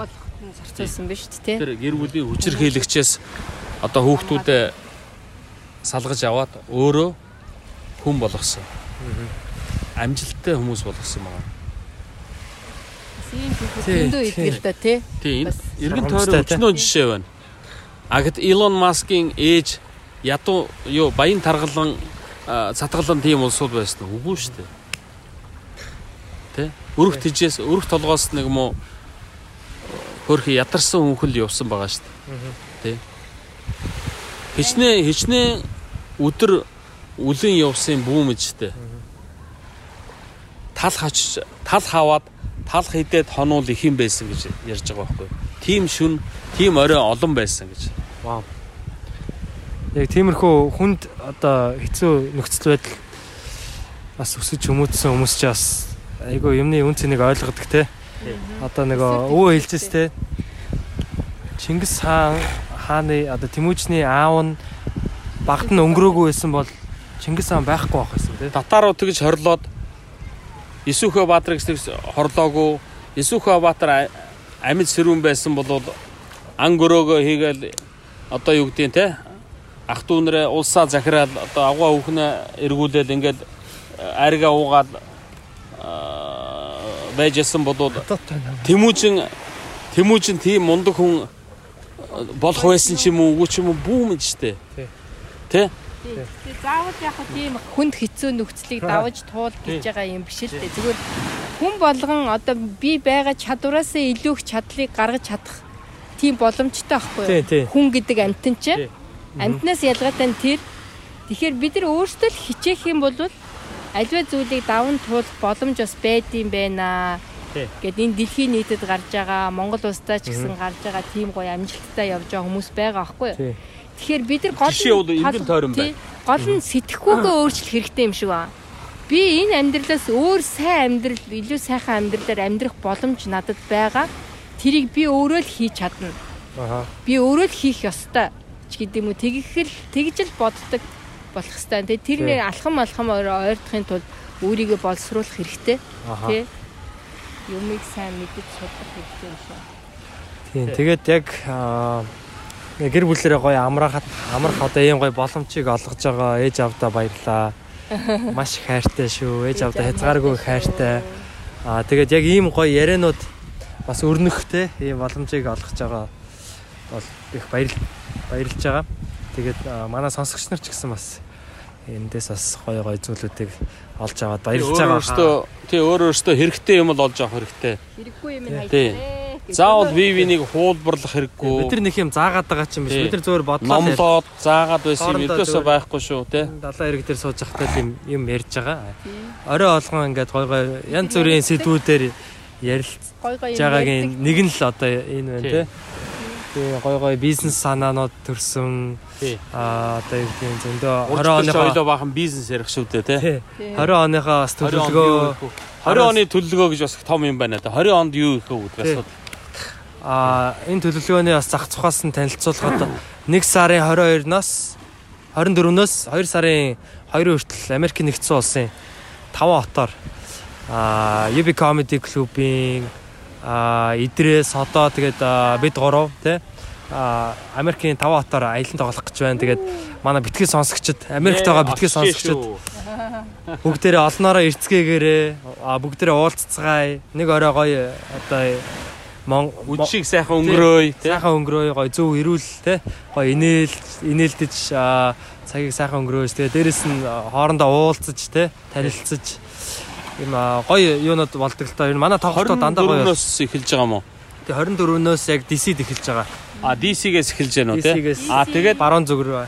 Чикаго а Чикагод Сиэтл. хоёр хоёр орой байсан уу тий? тий хоёр орой.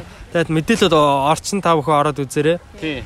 Тийм тэгээ 20 онд а, бүгдээрээ эрүүл сар бол аа тэгээд бас Өссөн бохноо гой биелүү. тий Хүссэн бүснэ тий. Сайхан эерэг Хүссэн байж биелүүлж тий. Заавал нэг- 100% бүтээх албагүй тий. нэг нэгийнхээ амжилтанд баярж талархаж, өөрийнхөө амжилтанд баярлж талархаж, тэгээ дандаа урагшаа харж, дандаа эерэг имийг харж бүтээж байгаарэ гэж хүсэн өрөө. Хоошоо харахгүй дандаа урагшаа харж явах хэрэгтэй. Тий. Тий. Тэгээд хэдүүлээ ингээд Айгу эерэг энергтэй. Тэгээд одоо юу гэдэг вэ?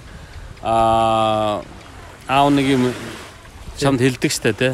тархиа ажиллуул Тархиа ажлуул өгзгөө хөдлөг эерэг бай. эерэг гэж хараа. Эерэг. Эерэг аа эерэг бай. Эерэг. Эерэг гэж таа. Тархиа ажлуул, наад тархиа ажлуул, өгзгөө хөл өгзөө өгзгөө хөдлөг гэдэг чинь хөдөлмөр гэж байгаа шүү дээ. Хөдөлмөр л. Тий. Шууд утгаараа шүү. Тий яг хоо энгийн утгаар аав нь хэлж байгаа шүү. Тэгэд эерэг бай. Бити ингээд ингээд Эерэг. Тий эерэг, эерэг, эерэг бай. Худлаа стресстэй ингээд тий эм ороод тийм бада бада юм бичээл өөрийгөө ч хорлоод бусдыг ч одоо ингээд яагаад тэгж байхгүйгээр урд хурдах юм дээр л гол нь анхаарад.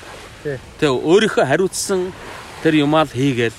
Тэгээд Ингээл байх хэвээр. Тэгээд нөө ингэдэг штэ тий. Тэмэнжин явж илээ найдын нохоо уцчих юм гэдэг. Жингийн цуваа, жингийн цуваа явж л байдаг. Айлын нохоо дуцч л байдаг. Тий. Тэгэхээр тэр одоо хүмүүсийн шүүмжилж байгаад бити анхаараарэ. Бүгд өөрийнхөө ажлыг л сайн хийхэд болно шүү. Тэгэхээр хүн та нарыг шүүмжилж, хүн та нарыг одоо буруутгаж эдэр байж Эсвэл болно. буруу ойлгож те. буруу ойлгож ч юм уу. Тэгэхээр тэрэнд бити анхаараарай гэж хүмүүс хэлдэм билээ амжилттай яваа хүмүүс.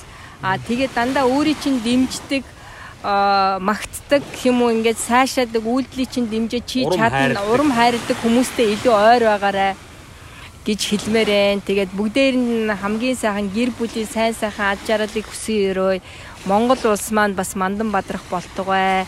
Улс их орн маань их сайн сайхан болно шүү гэж одоо итгэлтэй сайхан ирээдүй гэрэлтэй сайхан ирээдүй хүлээж байгаа. Өнөөдрийн нэг юм төр зургийн юм чинь бол одоо бидний туулах хэвээр, үзэх хэвээр, Тий. а Айгуу чухал те. илээх хэвээр юм багхгүй юу? Үйл явц. Тийм бүх улс орн энүүгээр дамжиж байгаа. Том жижиггүй, баян ядуугүй, аж үйлдвэр хөгжсөн, хөгжиж бүх орнууд өөрийн гэсэн проблемтай, өөрийн гэсэн юутай л байгаа. Тэ? Америк гэл одоо гайхамшигтай мундаг орн бүгдээрээ манайхан ярьдаг. Америк шиг проблем дүүрсэн газар бол байхгүй шүү дээ. Ховор.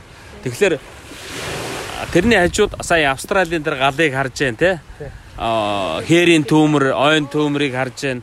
Эсвэл одоо юу гэдэг жилээс жилд одоо юу гэдэг Америкийн баруун иргэд болдог тэр Лос Анжелес, Калифорнид болдог тэр айхтар төмөр, Японд болдог газар хөдлөлт тэр тайфун те далайн хар шуурга эсвэл энэ тэнд болдог одоо Европ дүүр одоо ингээд үерэлж байна. Тэ Европ дүүрэн үерж байна. Тэгэхээр энэ бол жинхэнэ гамшиг.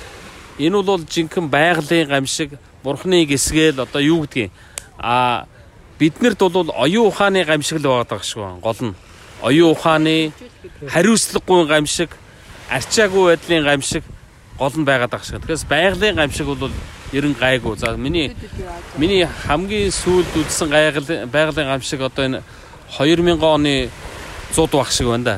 Тэр бол үнэхээр хэцүү зуд байсан. Тийм, Сайхан яриад бас тий. Гэхдээ тэр чинь бол 20 жилийн өмнөх Тий, тэгээ бүгд гой гой сайхан юмараа яриад төгсгээ. Тэгээ. Тэгээд бүгдээрээ яг толгоогоо цэнэглэрэй гэж хүсмээрэн. Тэгээд хамгийн сайн сайхан ад жаргалтай байхыг өрөөё. Тэгээ 2020 он бол маш чухал 10-аад 10 жилд эхэлж шүү те. Тэгээ бүгдээрээ дор бүрээ Бүгд 10 жилийн хичээцгээ. эхлэл. Бүгдээрээ сайхан хичээцгээ. Тэгээ битгий сонс подкаст сонсдог сонсогчдоо баярлалаа. Талархаж байна. UB comment сонсогч нартай тий. Тэгээ UB comedy-гийнхны одоо энэ гоё подкастыг явуулж байгаа хүүхдүүдтэй ажлын их өндөр амжилтыг хүсье. UB comedy-гийнхныгаа цаашдын ажил бас их амжилт хүсье. Хүүдээ бас амжилт хүсье. Баярлаа. Тий. За тэгээд А тэгээд би бас нэг юу одоо энэ э, битгий сонс подкастыг одоо Батбэлэгтэй хамт хөтлөлцдөг манай Бадрал байгаа. Манай ангараг байгаа. Дандаа мундаг залуучууд. Энэ залуучууд бол миний нүдэн дээр шал өөр болж байгаа. Ямар мундаг болж байгаа? Би ангарагыгаа бол сүүлийн үед бол магтаж э, дандаа зөв хүүхдүүд дуустгүй. тий одоо манай Ад- бадрал байна. Ямар актер оюунлаг залуу бай ямар ухаантай ямар өргөн мэдлэгтэй залуу бай а тэгээд манай э, тэр э, Батбэлгийн нөгөө комедигийн залуучууд байна. Одоо манай идрээ содоо байна. Бэги, бэги а, хин баяраа гэж залуу байгаа шүү дээ ди жанчуу. баяраа Тий, жанчуу. жак жанчуу тий манай жак жанчуу Тэгээд нөө цэги. Баска гэж залуу байна. Цэги отгоо бас нэг Оросоос ирээд байдаг охин чинь юм бэлээ. Оля. Оли охин тий. Тэгээд бас нэг хүү байгаа шинэ орцсон Санти гэсэн тий. Санти. Санти гэж бас сөрхийн хүү байлаа тий. Тэгээ арын албаныхан Тий. Тэгээд тэр шар төөгөө гэж залуу байгаа. Өшөөч одоо би нэрийг мэдэхгүй залуучууд. Баска. Тий баска. А бас нэг нэг жоох хүүхд болоод байдаг. А тэр чин зүгээр оролцсон залуу. Жамка. Жамка. Гөөгөө оролцсон. жоох хүүхд болоод байдаг нэг махлаг тогооч залууч юм бэлээ. Лавга. Лавга Тавга. штэ тий. Бас мундаг залуу тий. Тий. Тий. Тэгээд одоо өшөө өшөө өчнөөж олон залуучууд байгаа тий. Одоо дэги байна. Тий. Манай дэги. А тий штэ. Тэд дэлгэр тий. Тэгээд одоо энэ олон залуучууд бүгдээрэнд нь амжилт хүсье. Энэ жил зүгээр цусын холиорой, ур чаяарай, тий, мордорой, Мордо. тий. Тэгээд одоо хийгэрэл гэж хэлэх хэвээр тий. Амжилттай байгаарай гэж. Заавал Амжилттай байгаарай тий. За, за. За тий. За хүү Ээж авдаа баярлаа. Тэгээд Битгий сонс подкастын podcast and subscribe. Тий. Please if you like, you will тий. Subscribe. Тий манай яг нэвтрүүлгийг үздэг мөртлөө subscribe doing? тийм хүмүүс хүмүүс байт юм байлээ тэгээд. Окей. Uh, yeah, from West баярлалаа. Hotel. За баяртай. Окей. За баярлаа. Thank you. Дуусчихсан уу? Thank you.